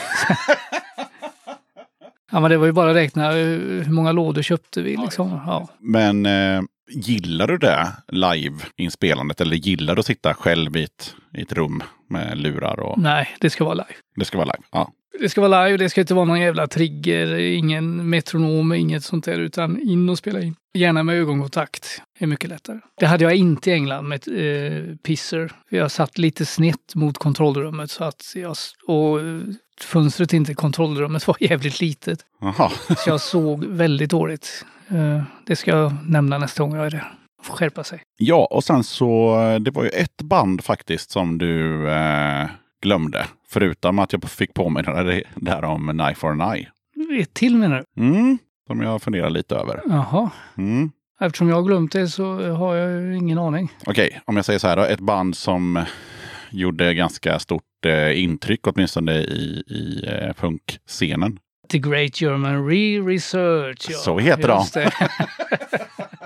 De glömde jag. Ja. De glöm, glö, glömde de inom citationstecken eller glömde du dem? Nej, jag glömde dem. Ja, faktiskt. Ja. Vad var det för band? Jag var inne senast igår så här, kollade runt lite så här på Flashback och folk bara så här, är de nassare eller är de inte? Vad håller de på med? Och det här var i och för sig då en tråd som var sju åtta år gammal, men jag kan tänka mig att snacket gick så. Det eh, gick väldigt mycket så. och Det var väl lite meningen också. Ja, Att vi skulle göra en sån där mysko-grej. När eh, han nu ringde mig, han nu Taivasalo, inga ansvar, ja okej, ja. Mm. han som sjunger. Mm.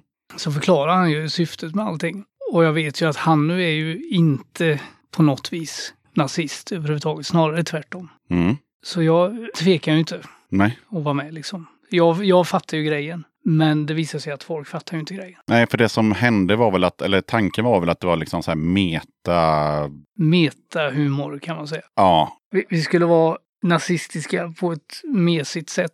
Mm. Vi skulle göra narr av nazisterna. Liksom. Ja, Det, det var tanken. ja precis. Men det, det är svårt att göra narr på nazister. Och I en punkscen också. Alltså det blir... har vi Ja, upptäckt. mm. De är ju patetiska i sig, så det går liksom inte att göra narr på dem. Nej, och sen så det jag, det jag tänkte på. Jag har en polare i Tranås som ibland brukar gå runt och sporta The Great German Read Research T-shirt. eh, Det ligga med invandrare. Tour heter den, eller skiva? Nej, det, ja. Skivan, EPn heter så. EPn heter så ja. Och det är klart att man måste ju ha lite koll på grejerna när man ser en snubbe med en sån t-shirt. Ja, Mm. det var, ju- det var ju det det fallerade lite. Jag hade ju koll eh, och många av oss hade ju koll. Men Ja, jag tänker att visade- må många som lyssnade på det också hade det. Men, men sen fanns det givetvis folk som inte hade det och som inte liksom fick ihop eh, hela... Hela konceptet, nej. nej. Nej, det blev ju faktiskt så till slut att vi fick inte ihop det själva. nej okej. Heller. Det blev för meta. Ja, vi visste, vi visste inte vad vi hade oss själva till slut. Eh, Det, det blev så många lager av ironi, va, så att, eh, och det fortsätter. Ja. Nu har jag hoppat av och Alexson har hoppat av. Men Vadå, finns bandet kvar? de ska spela nu i Örebro eh, snart. Åh fan. Ja. Jag fick erbjudande om att spela trummor. Jag sa ja. Mm. Men så ville den tidigare trummisen spela och sa att nej men ta det du då.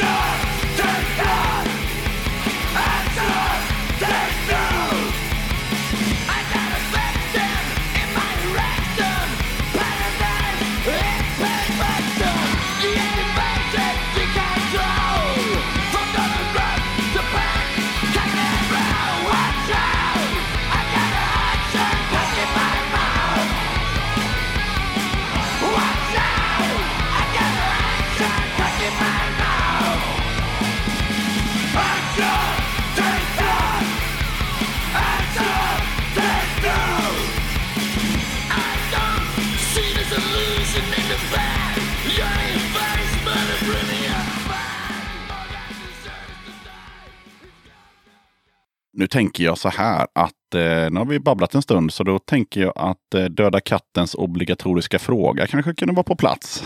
Så här på treårsjubileumet för 411 gången i rad. Vad betyder punk för dig? Ja, den frågan har jag ju faktiskt funderat på och varje gång jag har kommit fram till någonting så är det liksom olika saker. Mm. Så det är ingen lätt fråga, helt enkelt. Så när jag var nere och pinkade så kom jag på tre saker som, eh, som skulle kunna definiera punk för mig. Ska se om jag kommer ihåg dem bara. Var det själv, var emot, var snäll. Var snäll.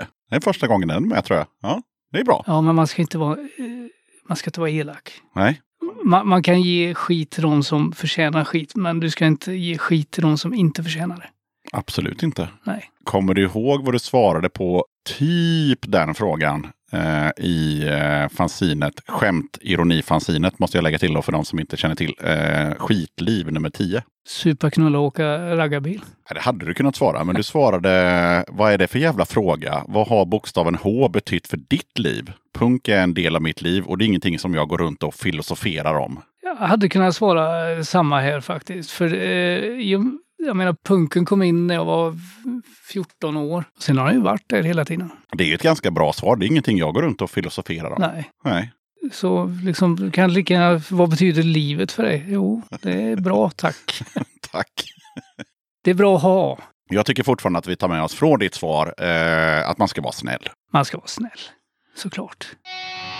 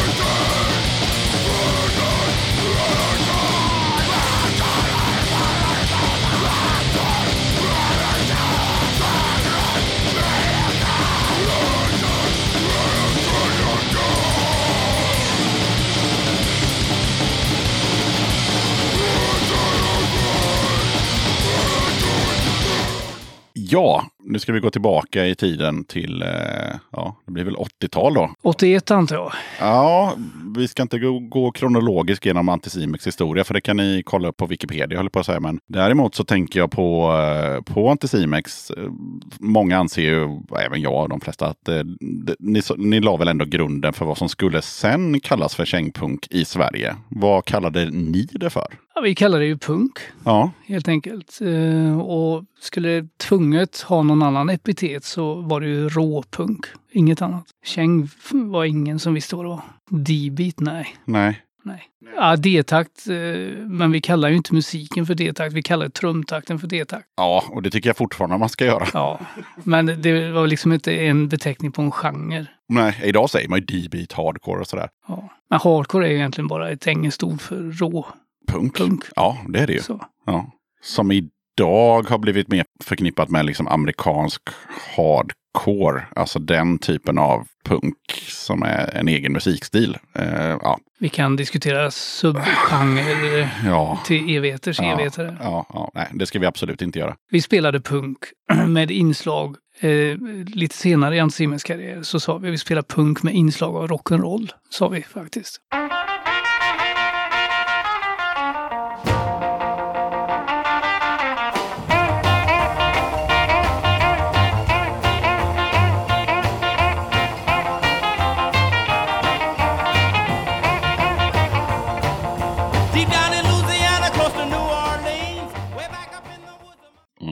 Ja. Eh, Allt för att förvirra. När hörde du begreppet käng första gången? Ja, du vill ha datum och så eller? Nej. Det har vi lärt oss hittills att det behöver vi inte hålla på med. Nej. Kanske inte ens årtal utan bara på en höft. Nej, det var ju efter vi la av. Var det. Så medan ni fanns så var det Det aldrig var någon ingen som som sa kallade det för käng då. Inte, inte mig veterligt i alla fall. Nej. Eh, om vi ska vara lite där eh, och gräva. Vad är enligt dig skillnaden på käng och krust? Åh herregud, du ska inte ställa sådana frågor till mig. Du vet ju att jag hatar den här skiten. Exakt Vad fan är krust till exempel? Ingen jävla aning. Nej, och vad är käng? Det är väl punk bägge två? eh, Ja, det är det. Tack till båda. Alltså jag, ni som lyssnar nu, ni får jättegärna mejla in. Men för mig så är bara krust lite så här modernare och lite skitigare och lite sådär. Och, och, och, och i min värld. Krust är väl lite mer melodiös eller?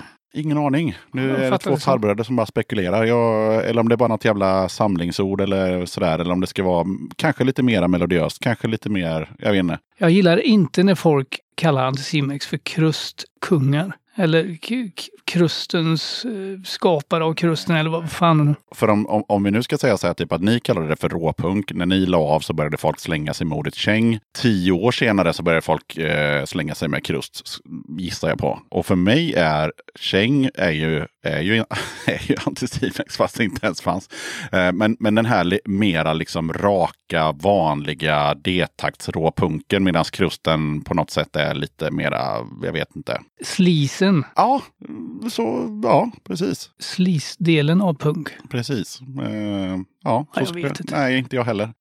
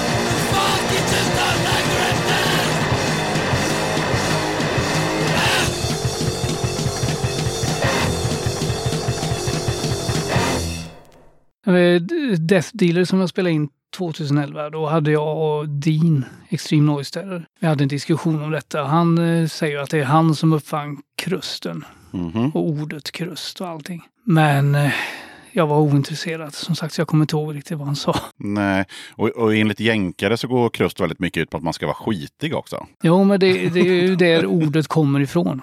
Ja, fast krust är väl bara... Alltså ordet krust betyder väl bara... Det betyder skorpa. Exakt. Att du är så skitig så att du har en skorpa på kroppen. Ja, Därifrån Där- kommer krust. där ramlade poletten ner på yxan. Okej, jag bara tänkte, vadå, vadå skorpa? Liksom? Vi var inte smutsiga, eller ja, vi var väl kanske inte så jävla rena heller, men så smutsiga var vi inte. Nej, okej. Men eh, hur, hur såg eh, punkscenen ut då? För att eh, jag tänker att eh, det var ju inte så många band som, som lät som Anticimex. De flesta lät väl som, eh, inte vet jag, Ebba Grön och Attentat och sådär. Alltså 77-punk på svenska typ. Ja, Ja, det var vi, det var huvudtvätt. Sen kom Skitslickers. Sen fanns det väl ett par band uppåt i landet. Sen kom ju, sen kom ju Mob 47 och eh, vad fan heter de? moderat likvidation kanske. Ja, Det är väl ungefär samtidigt, och gissar jag. Cru- Crude SS kom ju efter också sen. Ja, just det. Just det. Men de är ju vågen efter oss. Mm. Hur reagerade ni, eller inte ni, publiken liksom? För jag kan tänka mig att ni spelade på ja, olika spelningar med Simex samtidigt som band som lät som jag precis beskrev, liksom attentat och alltså det stuket. Och så kommer ni. Hur? Ja, vi blev inte alltid mottagna med applåder om man säger så. Det blev vi inte. Nej. Men det var ju lite våran grej också. Vi ville ju chockera, vi ville ju bryta den jävla normerna som var. Som hade funnits i nästan två år i Sverige. Ja, två år ja, precis. Ja, ja för det är en tidigare gäst här, eh, ska vi se, Jönsson i Attentat, han, han, han nämnde att eh, på den tiden, jag gissar på att det blir ungefär samma tid, där någon gång tidigt 80, så var det fult att sjunga på engelska också. Kanske var därför vi började sjunga på engelska. Det var lite det jag var inne på. Det var kanske var därför ni gjorde det också. Nej, det var inte det faktiskt. Det, det var för att vi var bättre på att få till kortare, snärtigare, mer... Vi fick sagt mycket mer på korta engelska fraser än på svenska. Mm. Och bara för att eh, folk ska liksom hänga med i större band på den här tiden. Fanns, eh, när Anticimex drog igång, fanns eh, så här Ebba Grön, KSMB, Basta Kask och sånt. Fanns det då?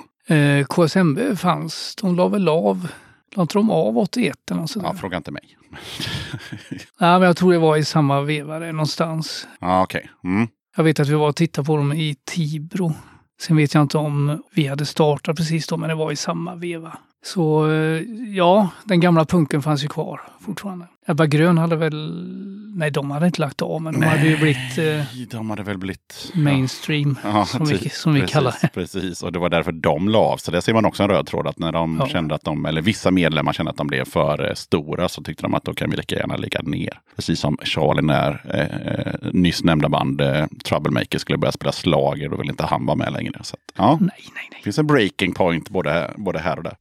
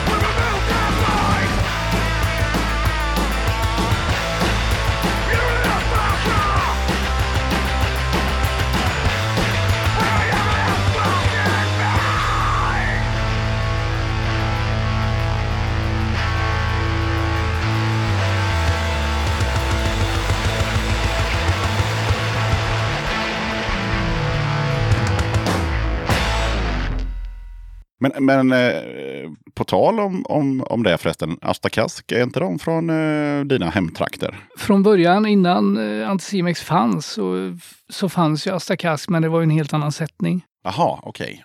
Eh, den är som är kvar är Micke då. Ja, all right.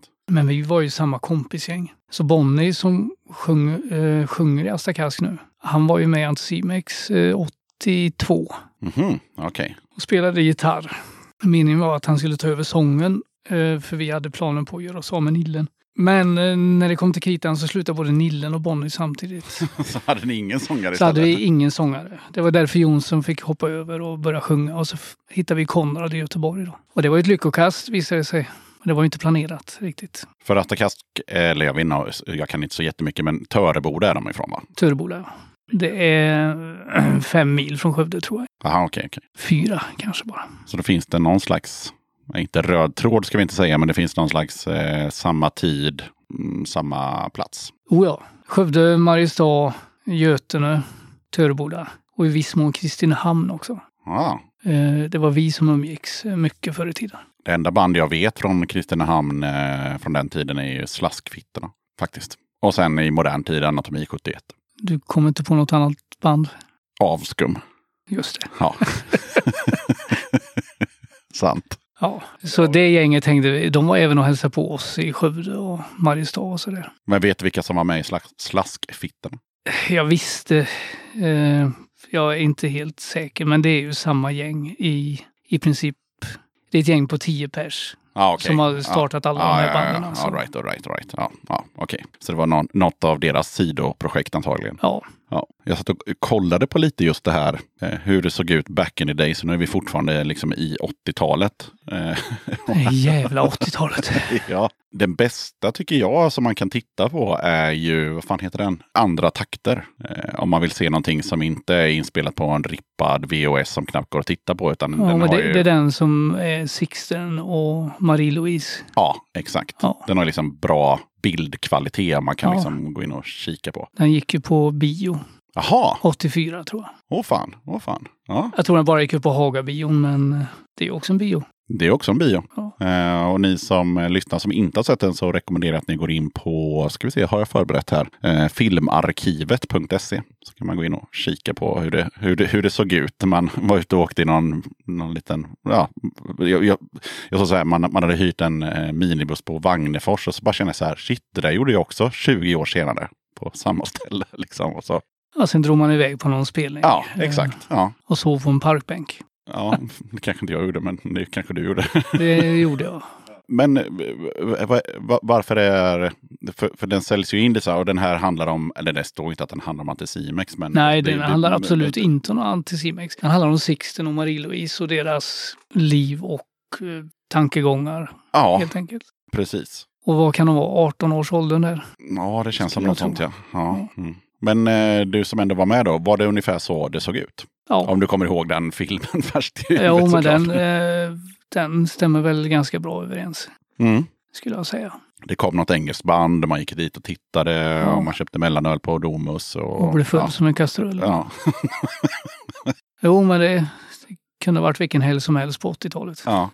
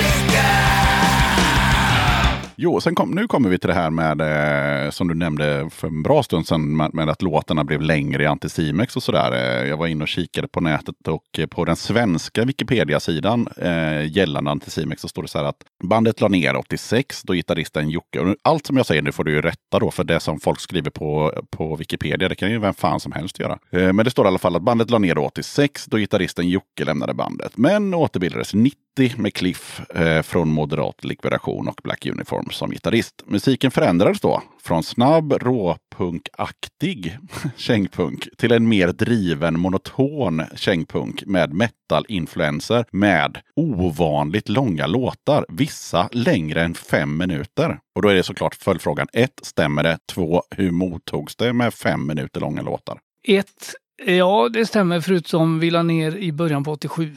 Två, ja längre låtar. Ja, vi gillade eh, malandet. Mm. Men vad tyckte de som gick och kollade som förväntade sig snabba, snärtiga eh, kängpunk-låtar även om inte ens kängpunk fanns? Jag tror de var ganska nöjda ändå. Ja, Det var ingen som liksom kastade grejer på oss och gick därifrån. nej. Jag vet inte, live uppfattas det väl kanske inte lika mycket som på skivan. De blir ju väldigt långa på skivan. Mm. För vi drog ju samtidigt ner tempot lite för att försöka få upp tyngden i det. Vilket kanske inte var så bra på Studio Lane då, eftersom det inte är någon tyngd i den inspelningen alls. Och då blir ju låtarna jävligt långa. Vilken skiva är det som har så jävla långa mellanrum? Är det, Och det är väl den. är det den? Ja. Mm. Det var någon som glömde att fixa det när de mastrade. Men det är Country of Sweden? Nej. Ja. Ja, precis. Man bara så här, är det ingen... Jo, det här kommer en till. Men det är för att man ska kunna få smälta i lugn och ro. Eh, ja, det var inte det var lite annorlunda hantering av grejerna på den tiden. Allting skulle lämnas över för hand och sådär. Men vad tyckte du om att låtarna blev längre? Och... Jag gillar det. Ja. Annars hade jag inte spelat det. Nej. Jag vill ju, vill jag ju fortfarande ibland göra låtar som bara är ett ackord som bara tuggar. Ja, men du gillar ju fortfarande också att göra låtar som är en minut långa. Men det är nog mer för att jag inte orkar spela. Nej, jag säger en bra låt, en perfekt låt ska vara en och en halv minut lång. Ja, det var nog det jag tänkte på. Ja. Och det är klart att om låten då är 5.30 så ja, fast jag var ju då 25 år gammal då. då kan de vara så långa. Det tycker jag.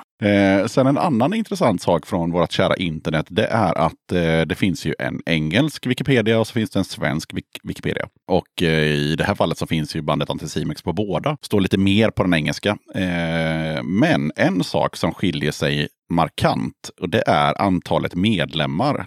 På den engelska så är det 11 och på den svenska så är det 12.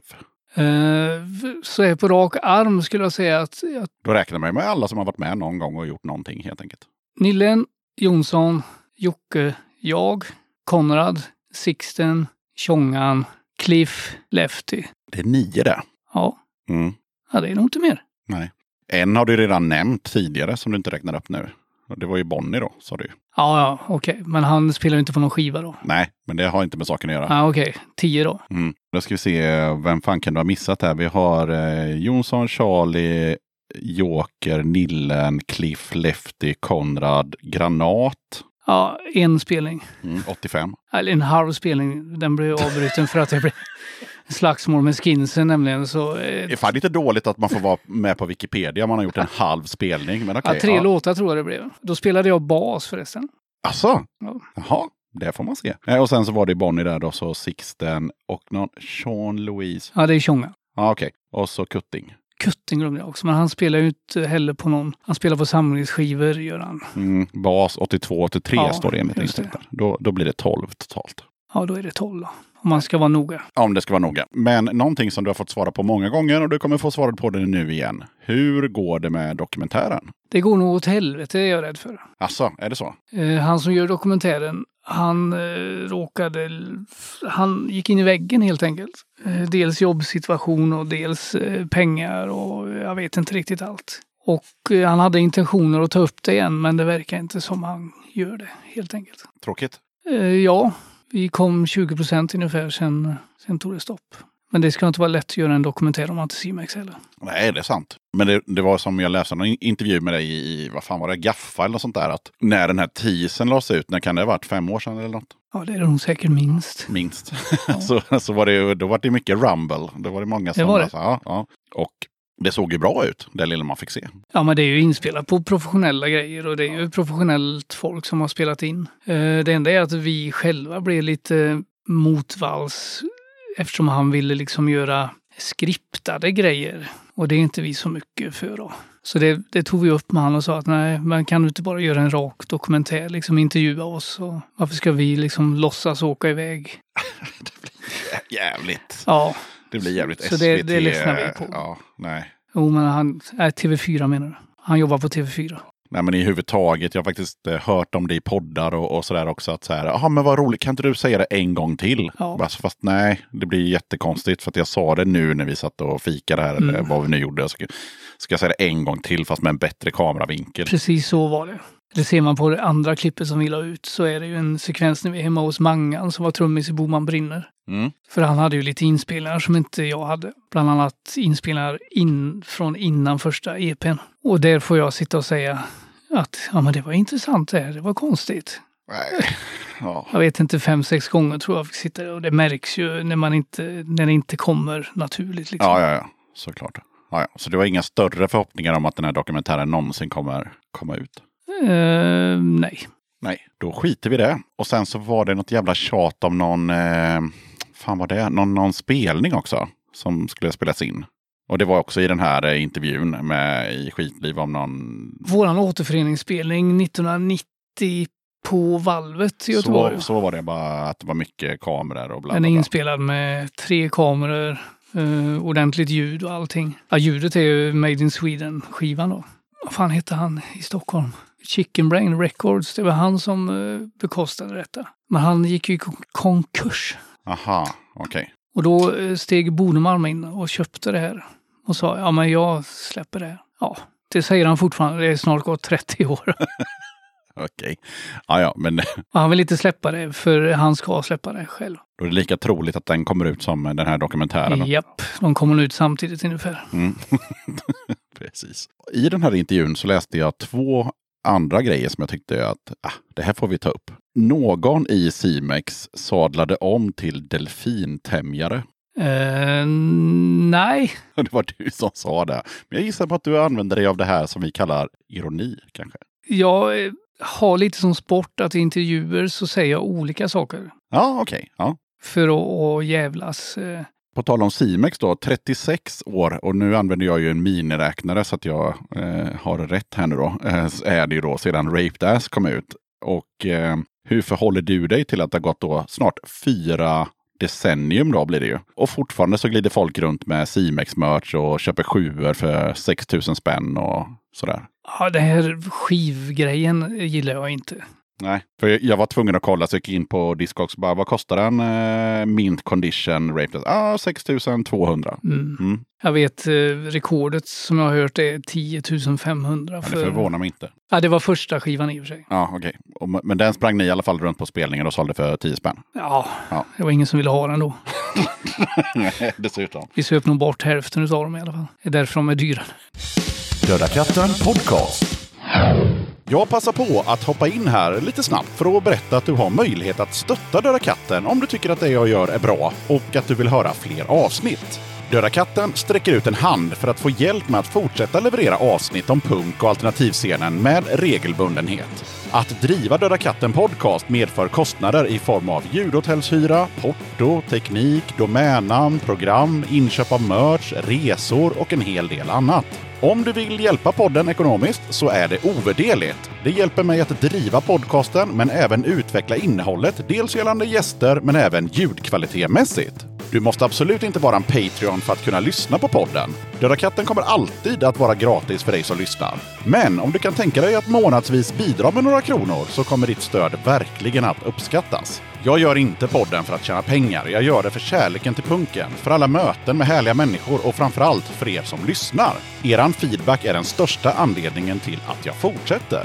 Kika gärna in på patreon.com dodakatten. Länkar till kattens Patreon-sida hittar du på Döda Kattens Instagram, Facebook, Twitter och eh, på dödakatten.se. Nej men eh, om vi återgår till frågan, vad, hur, hur, hur känns det liksom? Det, det, Ja, det känns ju jävligt... Jag är jävligt tacksam för det. Eh, Jag ser det som en, en, ett bevis på att det vi gjorde var bra, helt enkelt. Mm.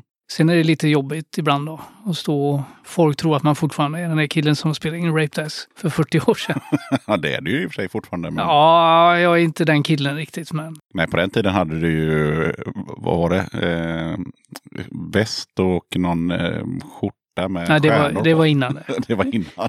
Nej, jag tänker på någon bild på eh, som du blir mobbad för. Kan jag säga till dem som inte känner till Anticimex, det tror jag att alla som lyssnar på den här podden gör i och för sig. Men eh, väldigt spret. Om man tittar på era så pressbilder från eh, ja, 90-talet blir det väl då. Väldigt spretigt gäng. Pressbilder. Ja men eh, okej, men bilder som var med i intervjuer i Ja, tidningar. vi och måste ta lite kort. Ja, men vad fan, ta med kameran då. Vi, vi, sätt, vi sätter oss här. Vi är på väg till puben nu, men vi sätter oss här i tre minuter så får ni ta några kort. Så, färdigt. Bra. Ja, och även, är det inte Country of Sweden, den är också så här, man bara, hopp, eh, känner de här snubbarna ens varandra? Liksom, en ser ut som, ja, ni vet ju själva hur de där bilderna ser ut, men ja. En kort, en lång en tjock. Ja, någon med någon liksom, t-shirt med avklippta ärmar och, och någon med någon skjorta och någon med någon... någon Med stjärnor. med stjärnor, ja precis. Jag har kvar den. Ja. PMa mig med bud. ja, men ni såg inte så homogena ut, så kan man väl säga. Men vi var inte homogena. Absolut inte. Eh, vilket var ganska skönt också. Vi umgicks inte... Vi umgicks väldigt mycket privat i början. Men efter vi flyttade till Göteborg kan man säga så slutade vi nästan umgås. Vi umgicks bara musikaliskt. Men det tror jag i och för sig inte att vi fick svar på. Och, eh, eh, alltså, Anticimex bildades alltså i Skövde då. Var alla medlemmarna från Skövde? Var liksom... Anticimex bildades, ja, vi tar det från början. Jonsson, Jocke och Nillen och Mangan hade ett band i Mariestad. Det är också på Slätta. Det är fem mil från Skövde. Ja. Eh, De repade i en lokal ovanför Jonssons farsas verkstad eller något sånt där. Jag tog bussen dit en helg. Eh, Så hängde vi lite, Mangan hängde i Göteborg mycket då, för han var lite äldre än oss andra. Vi hamnade i replokalen och sen eh, lallade vi runt och jammade lite och märkte att fan, vi passar ju ganska bra ihop. Och jag och Jonsson har alltid haft samma mål inom musiken. Liksom jag har alltid strävat efter samma håll. Jocke åt helt andra håll. Jaha. Men ändå, ändå har vi liksom mötts någonstans på mitten där och det, då har det blivit det Anticimex-soundet med solon och grejer. Och då bestämde vi, fan vi startar ett nytt band. Ja men Mangan då? Äh, skit i han. Mm. Så detta var sommaren 81. I september 81 så åkte vi första gången och repade. Vi hade replokal hemma hos mig. Där startade vi. Och sen så märkte ni på något sätt att vi kan inte bo här eller varför flyttade ni till Göteborg eller vad? Du, du missade det med militärer och raggare och det. Ja, Jag är helt med på det, men, eh, men eh, jag, tänk, jag tänker just på, på eh, vad heter de, Asta Kask som också är från Slätta och och de, det började gå bättre för dem också back in the days. Men de, om jag inte missminner mig, bodde väl kvar i skogen. Det gjorde de. Ja, det Eh, gjorde de. Men de var inte riktigt som oss också. Vi nej, var, ju- vi nej, det var är ju ju mer... en helt annan musikstil. Men jag tänker mer på att de var från ungefär samma ställe och det började gå lite bättre för dem och, och sådär. Ja, men det gick aldrig bättre för oss. Nej, okej. Nej. Ni, nej, okej. Så det var inte så här, nu jävla grabbar började röra på oss, vi flyttar till Göteborg. Vi hade den känslan ett par gånger, men den försvann ganska snabbt igen. Okej, så ni flyttade mest till Göteborg för att slippa raggare då? Nej, men man, det är det man gör när man kommer där uppifrån. Så antingen blir det Stockholm eller Göteborg. Ja, ja det är sant. Oftast. Så, så, Så- blir det när man, när man ruttnar på en Har håla. väl den första flyttat ner, ja då kommer nästa och sen kommer allihop. Liksom. Ja, det är sant. Hur hamnar du själv i Göteborg? En historia som jag gillar att berätta, men jag tar den väldigt snabbt eftersom podden handlar inte om mig utan om dig. Jag bodde i Tranås och eh, flyttade dit då efter, efter studenten som vi sa. Man tog körkort så flyttade man därifrån. Så ringde en, en gemensam bekant som heter Krea och sa att han hade fixat en eh, fyra, femma, ja, något sånt där, eh, nära Järntorget i Göteborg och frågade om jag ville flytta dit i ett rum. Ja visst, sa jag. Vart ligger det? Eh, är det, är det bra? Är det bra att bo vid Järntorget? För jag hade aldrig varit i Göteborg. Aldrig. Inte ens på Liseberg, inte ens på klassresa, ingenting. Jag hade precis fått fast jobb liksom, på, min, eh, på någon eh, plastfabrik liksom, och tjänade ganska bra med pengar. Och Oh. var, var, var ganska nöjd med, med småstadslivet. Liksom. Jag bara, jajamän. Jag bara åkte upp till jobbet, sa upp mig och packade mina prylar och sen så drog jag till Göteborg. Och sen dess har jag varit här. Det är det, det är det man gör när man kommer från mindre städer. Jag tänkte så här, det kan ju inte vara sämre än att bo här liksom. Nej, det, Så att, eh, nej, det var, det var några år i kollektiv. Det var helt okej. vi bodde också i kollektiv i början. Vi hade en femma i Biskopsgården som vi bodde i allihop. Ni som inte kan alla de här eh, sakerna som vi säger nu så kan jag säga att en femma vid Järntorget är roligare än en femma i Biskopsgården. Eh, ni som inte var med. Jag vet att man kan ha jävligt roligt i en femma i Biskopsgården också. Jag har haft jätteroligt i en femma i Biskopsgården ska jag säga, så att, eh, absolut. Men eh, en, en, en liten eh, closure där på, på, på Simex-grejen eh, gällande eh, de här fyra decennierna och allt det där. Tror du att det beror på att ni var först eller för att ni var bäst? Och då tänker jag på det här att idag så kan du se en eh, 19-åring på Nordstan med Simex eh, backpatch eller whatever. Intrycket som ni ändå gjorde. Vi var ju inte riktigt först, vill jag inte påstå. Men först i Sverige eller? Vi var ju ett gäng som började samtidigt skulle man säga. Men i och med att vi blev, på grund av att vi var bättre då, Mm. så blev det ju vi som definierade. Mm. Så ja, på grund av att vi var bra, skulle jag säga. Hoppas jag. Vad tror du eh, gör att eh, Anna eller Patrik född på, fan vad fan blir det, på, på 2000-talet blir det ju till och med. Kollar upp Anticimex. Ja, det vet du fan. För det är ju ändå intressant. Men jag hoppas att det är för att musiken är bra och att den står sig och att den fortfarande håller. Mm. Och ju fler som lyssnar, desto mer lockas ju in och lyssna också. Ja, för det, det jag tänker är att en, en Simex-patch eller t-shirt eller, eller sådär, det har man ju sett på, på konserter så länge man kan komma ihåg. Och då tänker jag att om man då inte känner till det och man kanske är 20 eller 30 eller 15 så kanske man kollar upp det. Idag är det ju superenkelt, kan man ju bara gå in på Spotify. Förr i tiden var man ju tvungen att faktiskt gå och kö köpa en skiva någonstans. Jag tänker att det, det, att det syns gör att folk kollar upp det. Men om folk ska köpa en skiva till så måste det också vara bra. Ja. Ja, om de själva ska köpa en egen patch eller en egen t-shirt så måste det fortfarande vara bra. Efter vi la ner så var jag helt säker på att vi skulle vara helt glömda efter ett år. Det kan jag tänka mig. jag. Ja, Så det tog mig nästan tio år innan jag förstod att vad i helvete, folk lyssnar fortfarande på oss. ja. Och, och du sitter ju också och, och driver, är väl att överdriva, men, men, men tar hand om Anticimex eh, Facebook-sida i alla fall. Ja, det var ju något som var tvunget att göras för det kom ju så mycket skit. eh, Det skapades massa olika sidor. Ja, sidor som inte alls stämde och skivor som eh, såg ut som kom och hjälp mig. Ja, det har ju ni blivit som alla andra punkband, men, men, ni, men ni i, i större grad kanske utsatta för med, liksom med bootlegs, både, både gäller skivor men även merchandise och, och sånt där. Det är därför vi, vi, vi håller inte på utgivningar och sånt utan vi ger ut grejer. För ju mer vi ger ut desto mindre bootlegs finns det plats för. Ja, Och vi skiter i om vi tjänar några pengar men vi vill i alla fall ha koll på hur de ser ut och vilket sammanhang de dyker upp låtarna. Liksom. Mm. Och det har vi det har ni. nu i alla fall. Ja. Senaste, jag var inne i morse och kikade lite, en hel del bifar på Simex Facebook. Ja, ehm, Vi behöver inte prata jättelänge om det, men det var det första jag möttes av. Det var en, eh, ja, den här gamla Cliff-beefen som, som blossade upp igen. Och sen så var det en Babs-beef och så massa människor som hade massa åsikter om det fram och tillbaka. Jag såg något svar från Babs som var så jävla långt så jag orkade faktiskt inte läsa det. nej men han är så snurrig också så det går ju fan inte läsa. Eh, men Babs-beefen, det handlar ju om att eh, han tog hand om eh, våran digitala utgivning då. Alltså samlar in pengar för Spotify och grejer. Mhm, Mm. Och för det så fick han ju en viss procentsumma. Eh, men han använde alla pengar och stoppade in i andra band i hans bolag. Mhm. Och så sa han till oss, ja, jag har inga pengar just nu utan kan du vänta lite. Det är utbetalningar varje halvår. Vi väntade i två år. Sen gick han i konkurs utan att ens säga till oss. Så där kommer den beefen ifrån. Det förstår jag. Cliff-beefen. Den kan man ju i och för sig läsa sig till, men jag tänkte vi kan väl åtminstone... Den är lite, den är lite mer märklig. Men eh, ni som känner Cliff förstår säkert eh, vad problemet är. Men han har inte bemött den på, på Simex-sidan heller. Det har ju Babs gjort. Ja, Ja. genom en annan kille. Ja, jag såg det. Det var invecklat. Men, Nej, men ja. jag och Cliff har snackat ut om det här och nu är det bra igen. Ah, härligt. Ja, men han får sina idéer ibland och det är svårt att få ur dem ur han när han väl har fått dem.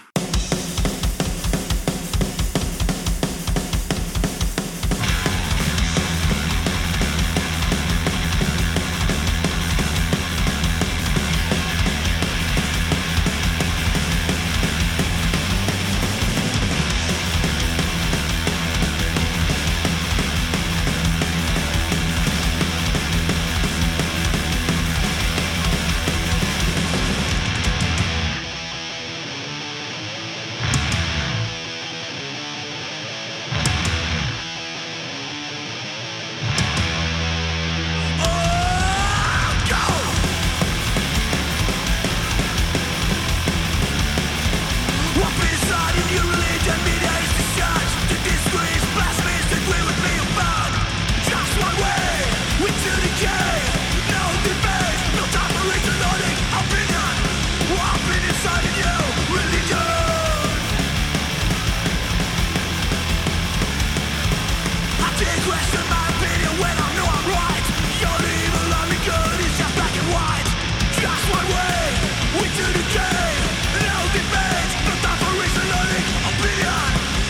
Vet du vad det, det läskigaste med hela den här intervjun är? Eh, jag har ju researchat, även om det är ganska enkelt att kolla Simex och Charlie och sådär, men, eh, och lite av dina andra band. Men det har jag gjort i veckan liksom och sådär. I morse när jag vaknade och eh, startade min telefon så kommer det upp ett sånt här Facebook-minne. Och där står det så här, det här är din mest likade bild från 2012. Och då är det en bild som har med dig att göra. Med en noshörning eller? Nej, det, hade, det är inte Frank. Ja, okej. eh, utan det är att jag har tagit en printscreen från när jag läste boken eh, Blod, eld, död.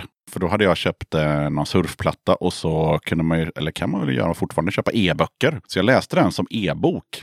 Har du någon aning om vad det, vad, vad det är på det här klippet? Jag kommer inte ihåg. Nej, Nej. det är ju några år sedan. Det är några år sedan. Det är då när det står, eh, det jag klippt ut då är ju, eh, och jag vet inte ens vilket band det handlar om. Eh, alltså det handlar ju om Anticimex och så handlar det om Napalm Death. Men det handlar ju om ett annat band egentligen, men det kan man inte se eftersom jag har gjort en printscreen. Och du kommer inte ihåg heller? Nej, nej, jag försökte komma på men nej, nej. Och jag har ju inte kvar boken för att när man köper e-böcker så har man ju dem en viss tid och sen så. Du är gammal också. Men det som står här är i alla fall 1988 och det är slutet på föregående mening. Eh, några år tidigare så hade de turnerat i England tillsammans med punkbandet Anticimex från Göteborg och det engelska grindcore-gruppen Napalm Death. Medlemmarna i Napalm Death har i efterhand beskrivit turnén som att det var det mest extrema de har gjort. Pelle Ström förstår inte varför. En del av spelningarna ställdes in och vi fick inget betalt. Eh, Och sen på båten över så pinkade Jonsson i Anticimex ner sina skinnbyxor som var de enda byxorna han hade. Killarna i Napalm Death var jätteunga och deras trummis började gråta hela tiden eftersom han var så liten. Och sen får man inte läsa mer för att ja, det som sagt var en printscreen. Mm. Kommer du ihåg den här turnén?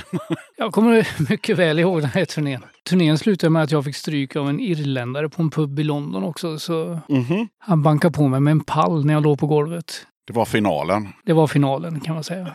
Kommer du ihåg någonting om, om den här snubben i Palm Death som grät och att Nej, Jonsson pinkade kommer- på sig? nej. nej. Jag kommer inte ihåg att Jonsson pinkade på sig. Däremot kom jag på, eh, när vi åkte hem så sålde eh, Konrad sin bas Mhm. och köpte, köpte tjack för alla pengarna. Och sen på båten hem så la vi upp det på toaletten inne på båten. Ja. Och så skulle vi fästa loss. Eh, Då visade det sig att det var tvättmedel. Ja, Eh, bandet eh, är gamla krigshjälters, alltså Agoni eller Agony som de hette sen. ah, okej, okej. Du, du vet stycket före min, min printscreen. Mm. Ja, men jag vet ju. Pelle Ström eh, vet jag, han är död nu. Ja, Okej, ja. ja. Krigshjälte känner jag till. De låg ju också på Chicken Brain då. Aldrig hört dem, men äh, återigen en gemensam äh, bekant som har flyttat till Luleå. Det är en av hans absoluta favoritband vet jag. Åh fan. Jajamän. Ja, de var ju ganska tidiga med att spela trash, skulle jag väl kalla det. Ja, okej. Nu kommer eh, sista eh, Simex-frågan. Och eh, den gäller ju såklart eh, sista gigget. Vad kommer du ihåg från det? Ja, Malmö. Vi åker ner. Innan du fortsätter bara.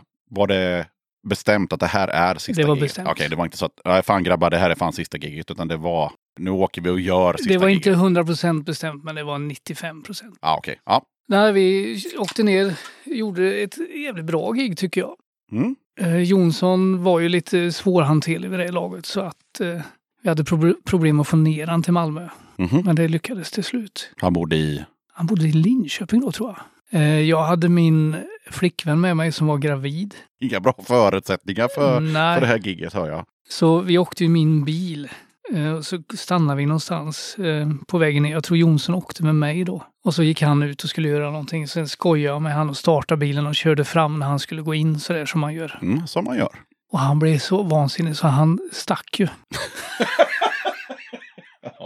Ja. Eh, så det tog ju en stund att att få in han i bilen igen. Nej, han var helt oregerlig på den tiden. Det, det gick liksom inte att göra någonting med han. Han var aggressiv och våldsam. Och jag kommer ihåg att han kastade mina trumpinnar på mig efter gigget av någon anledning. Mhm. För att han blev grinig, arg på någonting. Vart var det här giget? Förutom att det var i Malmö. Det är Bastionen eller något sånt där. Jag vet inte. Eller det. Stadt. Stadt heter det väl. Jaha, nej, jag har ingen aning. Jävligt schysst spelställe. Mm. Eh, inte fullt, inte slutsålt vad jag kommer ihåg. Nej. Är det lite som när Pistols spelade 77 i Växjö? Att det, det kom in 200 men det var 2000 som var där nu i efterhand? men så var det hela Anticimex karriär. Jag skulle säga att vi har haft ett snitt på 50 personer på våra spelningar. Mm. Ändå, och vi gjorde 50 spelningar på 12 år. Ja, okej. ja. Så, men betydligt fler har ju sett oss live än de som var där. Klassiker. Men vad kommer du ihåg från själva gigget? Eh, nej, jag kommer ihåg att det gick eh, faktiskt ganska bra. Mm. Även med Jonsson på scen. För vi, jag tror vi visste någonstans att det var sista giget. Finns ju även på skiva då. Som heter, Jag har ingen aning. Enda liveskivan jag har är väl den eh, Faktin Finland, men är den ens live? Faktin Finland är live. Ja. Nej, fan det är inte den som finns på skiva. Det är Faktin Finland som har bilderna från den spelningen på omslaget. Ah, okej, okej, okej, okej. Ja, Förlåt. Just det. Ja. Men jag måste ändå säga att jag har det röda omslaget, för Ja. den vet jag att den ehm, ehm, togs bort och blev svartvit istället. Ja, det är fyra bilder på omslaget. Jag sitter och dricker en öl bakom Ja, ja, ja, precis. Det är, från, det är från sista spelningen. Och jag köpte den på, eh, det kommer jag aldrig glömma. Jag köpte den på, jag hade aldrig hört talas om bandet Anticimex. Eh, det var ingen bild, för det här var i Ginsa, när det bara var du vet, så här, punk. Och så stod banden i bokstavsordning. Och jag orkade inte kolla så långt och vi skulle så här, beställa tillsammans och dela på portot. Så jag bara, jag tar Anticimex. Det är väl inte den bästa skivan vi har gjort. Nej, kanske inte. Och det var, det var den som var på Arda. Den är släppt på Arga. ja. Mm, lite koll har jag i alla fall. Det är Cliffs första spelning faktiskt. Ja, okej. Vi spelade helgen innan på Färjenäs i Göteborg. Och så sa vi att nu skärper vi oss den här spelningen. Inge, ingen sprit, inga droger, ingenting. Så gick vi upp på scen och så kunde inte Konrad spela introt ens för han hade rökt på någon jävla... Så han förstörde hela spelningen. Och jag blev så förbannad så jag tryckte upp honom mot väggen på scenen så det var nästan slagsmål på scen. Oj, Jonsson brände upp sina texter och vi kickade han på plats. Och då var, då var Lefty och hälsade på Cliff. Så han var med i logen. Så då sa vi till han, du, kan inte du spela bas? Ja visst, vad, ja, vi ska till Finland nästa helg. Ja. Ja visst, jag löser det, så. ja, Så det är hans första spel, han har varit med i en vecka när- ja. på den skivan. Och varför heter den Faktin Finland? Därför att det var väl det vi blev varje gång vi var i Finland. Mm, okej. Ja, jag har hört en annan version, men det är klart. Ja, sen var det väl en liten travesti på Made in Sweden då. Mm. Made in Sweden, fucking Finland. Vet du vilken version jag tänker på? Nej. Eh, det var att Jonsson i Finland knullade med någon brud som hade väldigt långa naglar som stack upp ett finger i röven på honom och det började blöda. alltså det här har jag läst Ja, i, något, det- i, i, i något fanzine på 90-talet. Det var, det var nytt för mig i alla fall. Men det är en bra story. Det är en bra story. Det finns mycket bra stories om Jonsson. Kanske skulle ta och intervjua han någon gång. Ja, det kan man ju försöka med.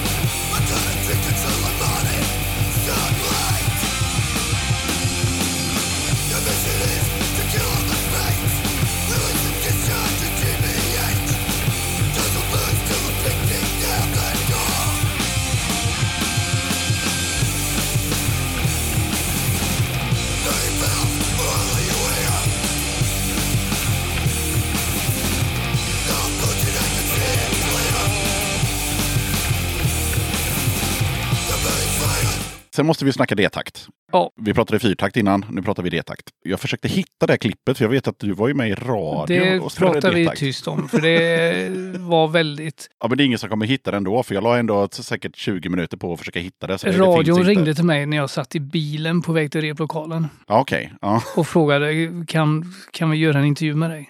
Ja, visst kan du göra.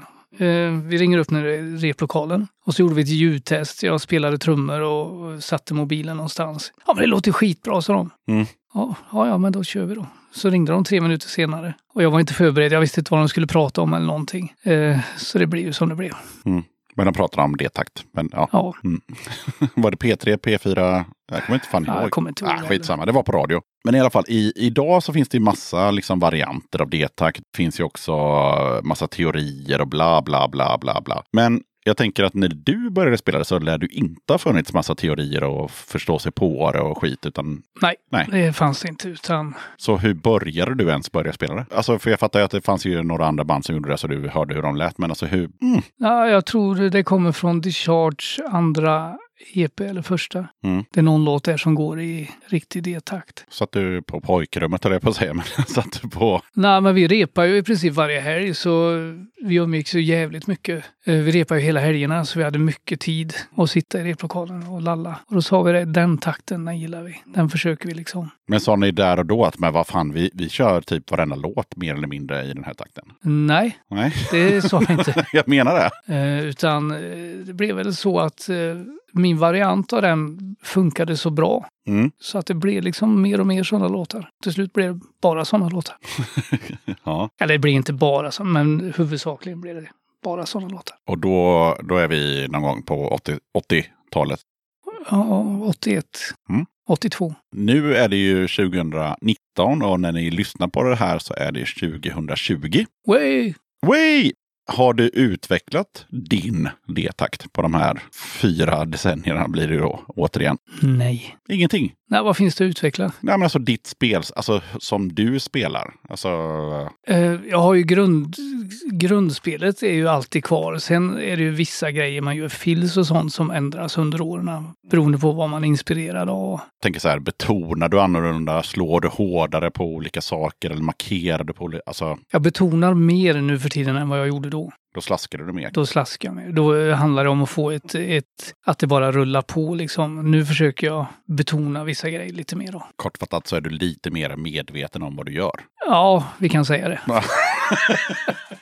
Gillar inte att lägga orden i munnen på folk, men jag tänker så här att nu hör, alltså du har ju ändå gjort massa skivinspelningar, gjort massa spelningar, så nu om du ska spela in en skiva imorgon så, ja, Jag vet ju hur D-takt funkar. ja, Om man så, säger så, så. så kan man ju säga. Ja. Jag vet vad man kan göra, jag vet vad som funkar, jag vet vad som inte funkar. Har du på något sätt en annorlunda eh, D-takt om man jämför med hundra andra D-taktstrummisar? Eller approachar du det på något annat sätt? Eller? Det finns ju många olika D-taktssätt att spela D-takt på, anser jag. Mm. Eh, mitt sätt är ju att följa eh, högerhanden med hö- foten. Och det, det är ju inte engelsmännens sätt att spela D-takt, utan då kör de ju tvåtakt, D-takt. Sen tänker jag, har du någon sån här? Eller har du så här? Nu, nu är det jättedåligt för en podd, för jag, det jag gjorde nu var, har du, har du, har du, krossar du händerna eller, eller har du händerna rakt ut? Eller hur, hur, ser ditt trumset, hur ser ditt trumset ut och hur sitter du och hur spelar du? Liksom? Som vanligt med sån här skit så uppkommer det ju massa jävla regler. Jaha, Eh,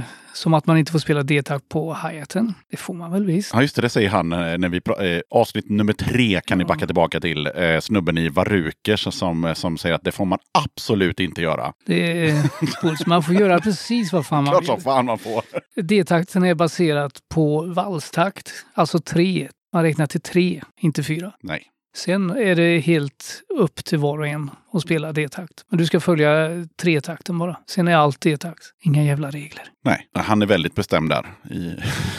Jag blev faktiskt lite, eh, lite förnärmad när jag såg den videon.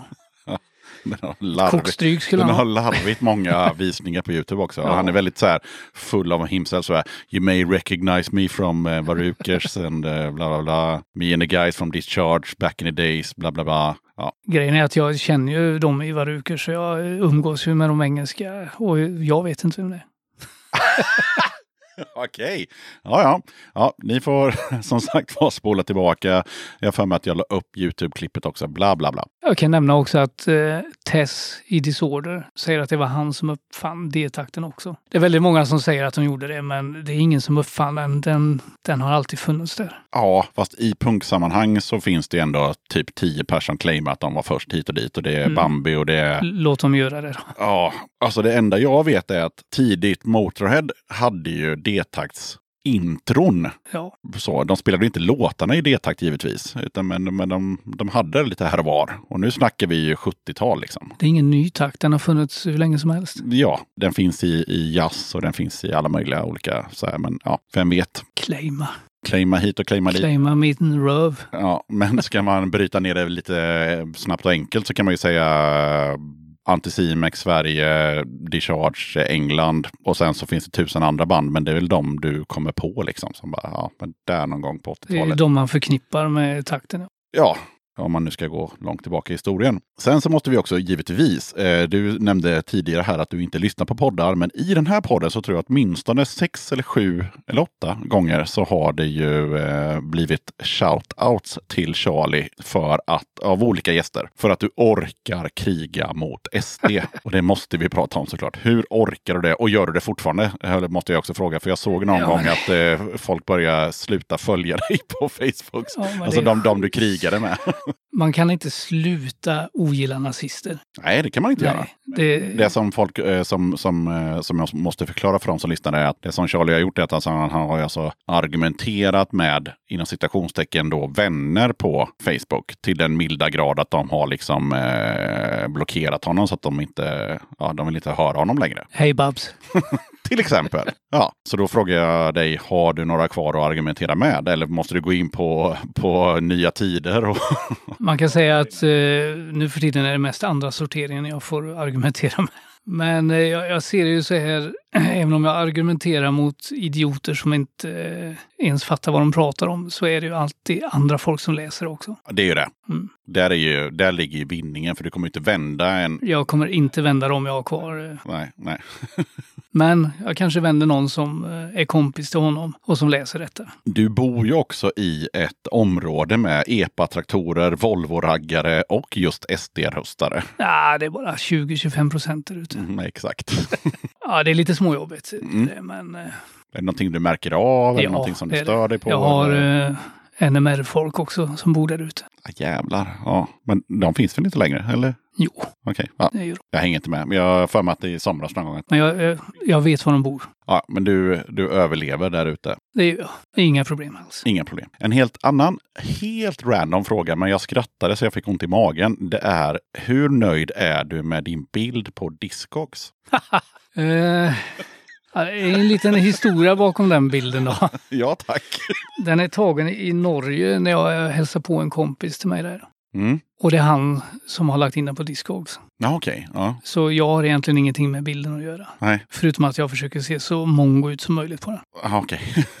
Så svårare än så var det inte. Nej. Ja, så här är det ju som, som ni kanske förstått då så spelar jag och Charlie i samma band. Men för, Charlie, för mig är Charlie bara en bekant. Jag känner inte honom alls. Eh, det jag vet om Charlie är att du gillar punk, hockey, banjo och så gillar du inte SD och så gillar du inte Majerna. Finns det några mer lager av den Claessonska löken? Eller var, eller var det en bra sammanfattning? eller var det bara så här, så är det? Jag är väl ingen komplex människa egentligen. Jag är jävligt enkel, simpel gubbe. Ja, fick jag med allt där då? Nej, du fick inte med allt Ja, såklart. bra. men eh, jag, jag gillar att vara hemma. Mm. Eh, jag gillar att vara med min son nu som är två år och åtta månader eller något sånt där. Mm. Jag gillar att spela tv-spel. Du gillar inte att vara med din fru då? Jo, det Ja. gör jag också Ja. såklart. Men det, det är väl ganska självklart. Annars hade hon inte varit min fru. Ja, fast de som lyssnar vet ju inte ens att du har en. För du säger så här, jag gillar att vara med min son, jag gillar att spela tv-spel. Jag har en fru som heter Fatima. Vi gifte oss i Brooklyn eh, 2015. Ja, Eh, sista helgen i april, mm, snyggt. jag ihåg. Bra. Och sen gillar du att spela tv-spel. Så gillar jag att spela tv-spel. Eh, Jag gillar, jag gillar mat. Jag är gammal kock. eh, Jag var kock på 80-talet. Jaha. Höll på att bli alkoholist och jobba ihjäl mig. Mm. Så när jag fick min son 92 så slutade jag med det. Det borde betyda att eh, Simex och kockandet höll på samtidigt då. Det gjorde det. Det gick i ett, så att säga, drickandet. Man drack ju dagligen på jobbet och man drack ju hela tiden när man var med bandet. Så. Ja, just det. Det är en av de få sakerna jag vet också om Charlie. Det är att han vill inte dricka sprit. Eh, Eller han kanske vill, men han Eh, ska inte. Jag vill, men jag kan inte längre nu för tiden. Nej. Jag drack mycket sprit förr i tiden, men eh, dels så pallar inte min kropp och dels så eh, har jag väl, eh, vad fan ska man kalla det? Hjärnskada eller? Jag blir helt bäng. Ja, det låter inte spriten. alls bra. Nej, nej, nej. Eh, och det går liksom, jag kan dricka tre drinkar och sen efter fjärde så smäller det till. Mm. Och så blir jag dum i huvudet. Det är bättre att hålla sig till... Och jag vill inte vara dum i huvudet. Man ska vara snäll, har vi sagt precis. jag dricker väldigt sällan sprit. Eh, det blir någon gin och tonic då och då. Mm. Men, jag har nästan slutat att dricka öl också faktiskt. För jag har insett min egen dödlighet. Ja, men då måste man ju dricka så många öl man kan innan man dör. Mm, jag har redan druckit så många öl jag kan. Ja, okej. Hur många har du druckit tror du? Väldigt många. Vad. Väldigt många. Ja, nu kommer vi bort från ämnet lite. Eh, hänga med sonen, frugan, spela tv-spel. Hade vi något mer? Ja, spela musik då, men det... Ja, och sen så gillar du hockey och sen så gillar du inte SD och så gillar du inte Majorna av någon anledning heller. Nej. Nej, det är ett jävla skitställe alltså. Mm. Men vi går inte vidare in på det. Ja, fast lite ändå. Ja, nu jag så bor här, ju du i Majorna. Jag bor alltså. ju där, så att jag tänker så här att jag ser inte varför det skulle vara tråkigt att bo där. Eller jag, jag hade inte bott där om inte jag hade gillat det. Så att, ja. Jag gillade Majorna på 80-talet. Mm. Men nu för tiden gillar jag inte Majorna. Ni är så... Nu säger jag inte att du, du är det, men ni, ni Majornabor. Nu drar jag alla över en kam här. Ja, Men ni är ett eget släkte. ja, Och liksom, eh, jag bor tre mil utanför stan. Tar mig in till stan och vill ta en öl med någon som bor i Majorna. Och så säger jag, vi kan väl träffas i stan då, på sjuans. Jag menar, jag har ändå åkt tre mil med tåg och grejer. mm. Ah, kan du inte komma till Majorna istället? Mm. För det tar ju ändå åtta minuter med spårvagnen att åka från Majorna till sjuan och det vill inte jag göra. nej, nej. Det är en grej. Ja, men samtidigt, du kan ju tycka att det är trevligt att vara på Musikens hus kanske, eller ta en öl på Krippas och sådär kanske. Ja, fast det är inte så jävla speciellt. Nej, okej. Nej. Ja. Ja, nu blir det väldigt sådär för de som bor i Göteborg, men, eh, men eh, Majorna var trevligare tycker du på 80-talet. Ja, det tycker jag. Nu har det blivit... Eh, ja, det, det har liksom blivit sin egen nidbild, kan man säga. Och sen så, det skriver jag faktiskt inte upp, men du tycker också om att lira banjo. Det är fantastiskt roligt. Mm. Vad är det som är kul med det? Det är bluegrassmusiken då, som är ganska lik punkmusiken anser jag, i uppbyggnad och det är bra fart. Liksom man behöver inte kunna så jävla mycket. Kan du ta ett G så kan du vara med och spela liksom. Eh, glädjen, man blir glad att spela det. Mm.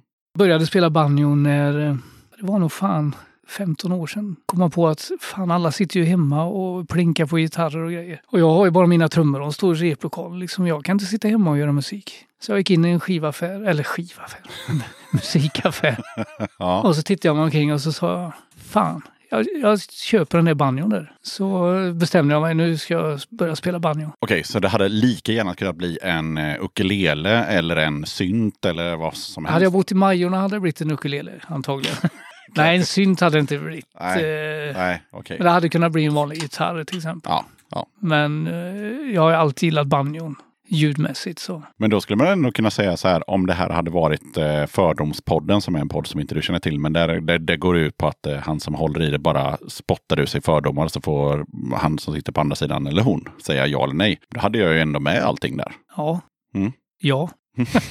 du hade ju ingenting. Du, jag tänkte säga att du skulle säga ja, men sen så samlar jag på frimärken också. Eller du vet, alltså att, att du hade någonting mer än, än, än, än, än Frölunda punk och eh, SD, Majorna. inte just nu har jag inte tid med det eftersom Nej. jag har fem band, jag har småbarn, jag har heltidsjobb. Så...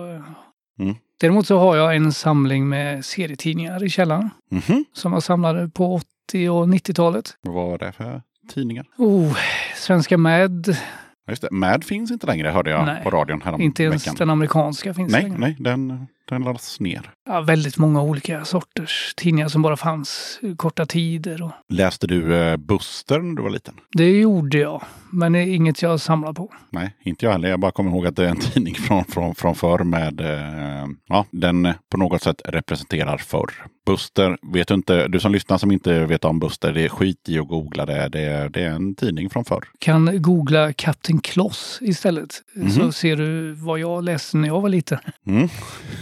Små pockettidningar med krigsberättelser. Jaha, okej. Mm. Och Kapten Kloss var väl en flygkapten eller något sånt där som gjorde massa konstigheter, uppdrag och grejer. Där kom vi ifrån tråden ganska mycket tror jag. Jag gillar att vi kommer ifrån tråden. Jag började så här spåra iväg på, äh, ja men du vet, eh, de här norrmännen som åker kanot också. Det är, det är länge sedan för mig och inte lika länge sedan som för dig. Men Professor Drövels hemlighet menar du? just det. Ja, Det var mitt favoritprogram du. det slutar alltid så jävla spännande. Ja. Ja, Jag kommer ihåg när han hoppade ur kanoten och skulle hoppa i vattnet. Sen var det krokodiler i det. Så hoppade han upp lika snabbt och då spelade de det bara baklänges. ha.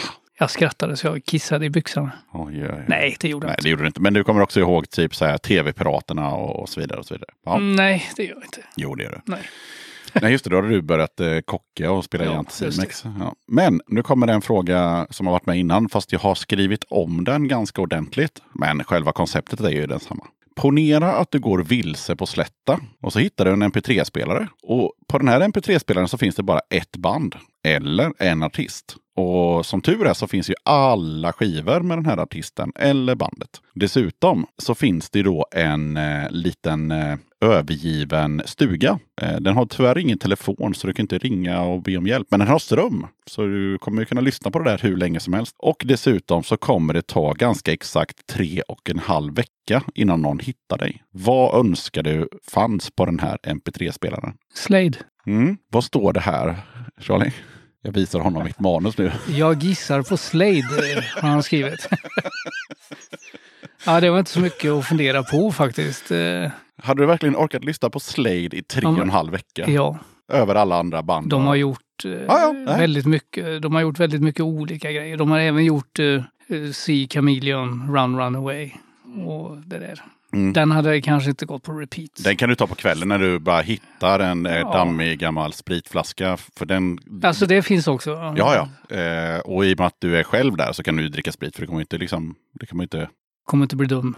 Ja, det kanske det blir, men det kommer inte drabba någon annan. Det, det kommer bli en eh, En härlig... trevlig kväll. En trevlig kväll helt enkelt. Och sen på morgonen så får du väl sätta på någon mera passande Slade-låt helt enkelt då på din. Det finns. Slade har, eh, de har allt. Med tanke på att vi har pratat om väldigt mycket folk från då och nu och fram och tillbaka. Är det någon som du känner att du skulle vilja tacka, vet jag inte, men eh, åtminstone säga hej till? Jag skulle vilja säga hej till... Hej skulle jag vilja säga till alla som jag inte eh, träffar. För det är många som man vill träffa man inte gör. Speciellt när man, liksom det här när man är ute och spelar och träffar andra band. Det tycker jag är jävligt roligt. För de folken träffar man inte i vanliga fall. Liksom. Åke, Mob 47 till exempel. Otroligt trevlig kille. Han skulle jag liksom aldrig träffa privat. Men uh, ut och spela, ja, jättetrevligt. Tacka! Nej, fan ska jag tacka? Har Nej. man ingen så har man ingen. Om vi säger så här då. Har du någon och kanske du behöver inte tacka men eh, säga, ja men, du, ja men ändå lite tacka sådär. Har du någon eh, liksom musikalisk, förutom Slade, en person som du känner så här, ja men hade det inte varit för honom eller för henne så hade jag nog inte eh, gått den här vägen musikaliskt eller sådär. Eller har du bara varit en ensamvarg hela tiden och inte behövt ta några intryck från andra människor? Intryck har man ju tagit i massor, men inte av en specifik person sådär. Utan det är ju mera låtar, skivor, Mm. Grejer man hör. Då ska jag göra så här istället. Jag ska sno en fråga från en annan podcast. Upp, upp, Mm. upp. Copyright. Han kommer tycka att det är helt okej. Det är eh, lika, lika varje gång så säger jag ju vad betyder punk för dig? I podden Rockpodden så frågar Henrik varje gäst eh, nästan varje gång. Vem är den mest musikaliska person du någonsin har spelat med? Oj, Och det tycker jag är en bra fråga, så jag snor den nu. Jag får göra det på mitt treårskalas. det är en bra fråga, men en svår fråga. Såklart. Mest musikaliska. Nej, det kommer upp en snubbe i huvudet direkt faktiskt som är rätt fantastisk. Och det är Jörgen i Psychotic Youth. Han är rätt fantastisk när det gäller att snickra låtar och grejer. Då låser vi honom där helt enkelt. Ja, Snyggt. lite otippat men eh, det var han som dök upp. Ja, och det är så det ska vara. Det ska Ja. vara den som dyker upp. Har du någonting som du vill pusha för eller rekommendera? Jag rekommenderar att inte rösta på SD. Jag rekommenderar också det. Men, har, du, men har, du, har du något band eller, eller tv-serie eller tv-spel i ditt fall då, eller vad som helst som du tänker så här, det här får ni fan kolla upp och Tv-spel eh, The Last of Us 2 kommer i februari. Missa inte det. Har ni inte spelat ettan, testa det. Bästa tv-spelet någonsin. håll i dig nu Charlie. Det är februari. Ja, just det. Det är Just februari nu ja. Ja, Men jag vet inte vilket datum det kommer. äh, det är, ska vi kolla. Det är den 19 februari idag. Ja, det kom imorgon då, tror jag det. Ja, härligt, härligt, härligt. Mm. Tror jag. Jag vet inte. Nu, Ja, men nu däromkring. killgissar jag. Ja, ja, ja. Februari. Missa inte det. Nej. Musik. Mm. Vad fan lyssnar jag på? Mm. Det är ingen aning. Jag är lite ute och seglar nu för jag vet inte om deras storhetstid är över, men Honningbarna. Kan man alltid eh, rekommendera. Spelar Ja. ingen roll. De ju, det går ju fortfarande att lyssna på dem. Så, ja. För eh, de första skivorna de gjorde det jävligt, jävligt bra. Om ni inte känner Michael Lee Fox så kan ni inte åka tillbaka i tiden. Men eh, deras livespelningar, satan. Fruktansvärt bra. alltså. Fruktansvärt bra. Ja, det vaknade man till. Ja, det, det fick man samma känsla som när man upptäckte punken faktiskt. Ja, det kan jag tänka mig. Riktigt, riktigt bra. Mm. Serie. Ja, eller vad som helst. Alltså, man måste inte säga alla saker jag sa, utan det är bara man säger top of mind, eh, kolla på det här, läs den här boken. Ja, då har jag en, ett, eh, eh, på Netflix finns det en serie om Vi- Vietnamkriget. Mhm. Eh, jag tror det är 15 avsnitt, en timme styck. Eh, mycket bra serie. Vad heter den? Vietnamkriget tror jag. Det är alltså en dokumentärserie. Jag tror ni hittar den. Men den är väldigt eh, ingående och bra. Mycket bra eh, mat- fotomaterial och filmmaterial. Och så. De förklarar mycket saker som man kanske inte har koll på. Det har man nog inte. Nej. Sådär. Genom, genom, alltså man vet om kriget. Sen, ja. Den kan vara lite tung men eh, ge den en chans för den är fruktansvärt bra. Närmaste planer musikaliskt. Om tre veckor åker jag till Barcelona och Vitoria Mhm. i Baskien och så spelar jag med Partisans. I slutet på november går jag in i studio med Vengeance by Proxy. I februari åker jag till England och spelar in en tolva med Pisser. Och sen ligger det väl en Bring the Drones-platta på G. Det gäller bara att hitta tid för den. Wolfhour eh, vet jag inte riktigt. Det får jag nästan fråga dig. Ja, Vi kanske ska repa någon gång snart. ja eller? det kan vi absolut göra. Eh, och sen eh, snickra lite nya låtar och sen kanske boka någon eh, spelning till eh, Vi har en sommar. spelning eh, nästa sommar Ja. i Falkenberg. Ja, men då så. Där ser du. Så ja. vi får bara skaffa en ny gitarrist först. Eh, just det, det måste vi också göra. Ja. Det kan vi shouta om. Är det något som vill spela gitarr som eh, vill komma på en audition så vet ni ju hur det funkar. Det har ju Charlie redan förklarat. Ja, ja. Ni ska supa i ett dygn och sen ska ni komma. En timme sent.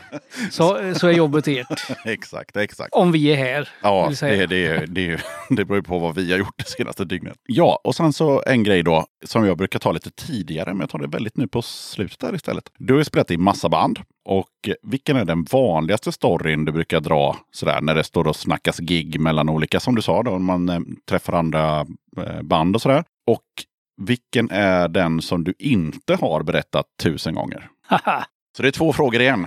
Den vanligaste är nog med Troublemakers när vi var i Tyskland och spelade precis efter vi gjorde en split med Rasta Knast. Där de sjunger en låt på svenska, vi sjunger en låt på tyska. Och sen ska vi köra den live i Tyskland. Då går Krippa fram till mikrofonen, ställer sig och så säger han And now we're gonna sing a song in your country. Eh, publiken såg väldigt undrande ut. Det jag inte drar, eh, kan det vara när jag var i Tjeckien senast med Wolfhour? Ja, Jag har ingen aning, det är en fråga till dig. Eh, när eh, våran sångare blev jättefull och skulle gå och lägga sig och, och klättra över en buske och sen bara trilla ihop bakom den och bli liggande där. Mm. Ja, Har du det, hört den förut? Ja, men det var ju samma... Du som- menar han som låg vid glasskiosk? Ja, det låg en kille vid en glasskiosk Ja, också. men den är inte lika rolig. Ja, vi skiter i det. Ja, det gör vi. nu är det faktiskt eh, i stort sett klart, men det kom en liten tävling här på slutet. Jaha. Ja, är du en tävlingsmänniska? Eh, Ja, det är jag väl Mm. egentligen. Mm. Det blir frågesport och det blir eh, med ett pris. Eh, om du vinner då såklart. Kategori.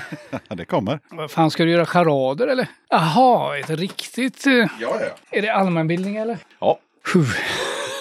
Det funkar så här. Jag har ett eh, supermäktigt pris gömt här i lokalen som du kommer få. om, om du klarar två av tre.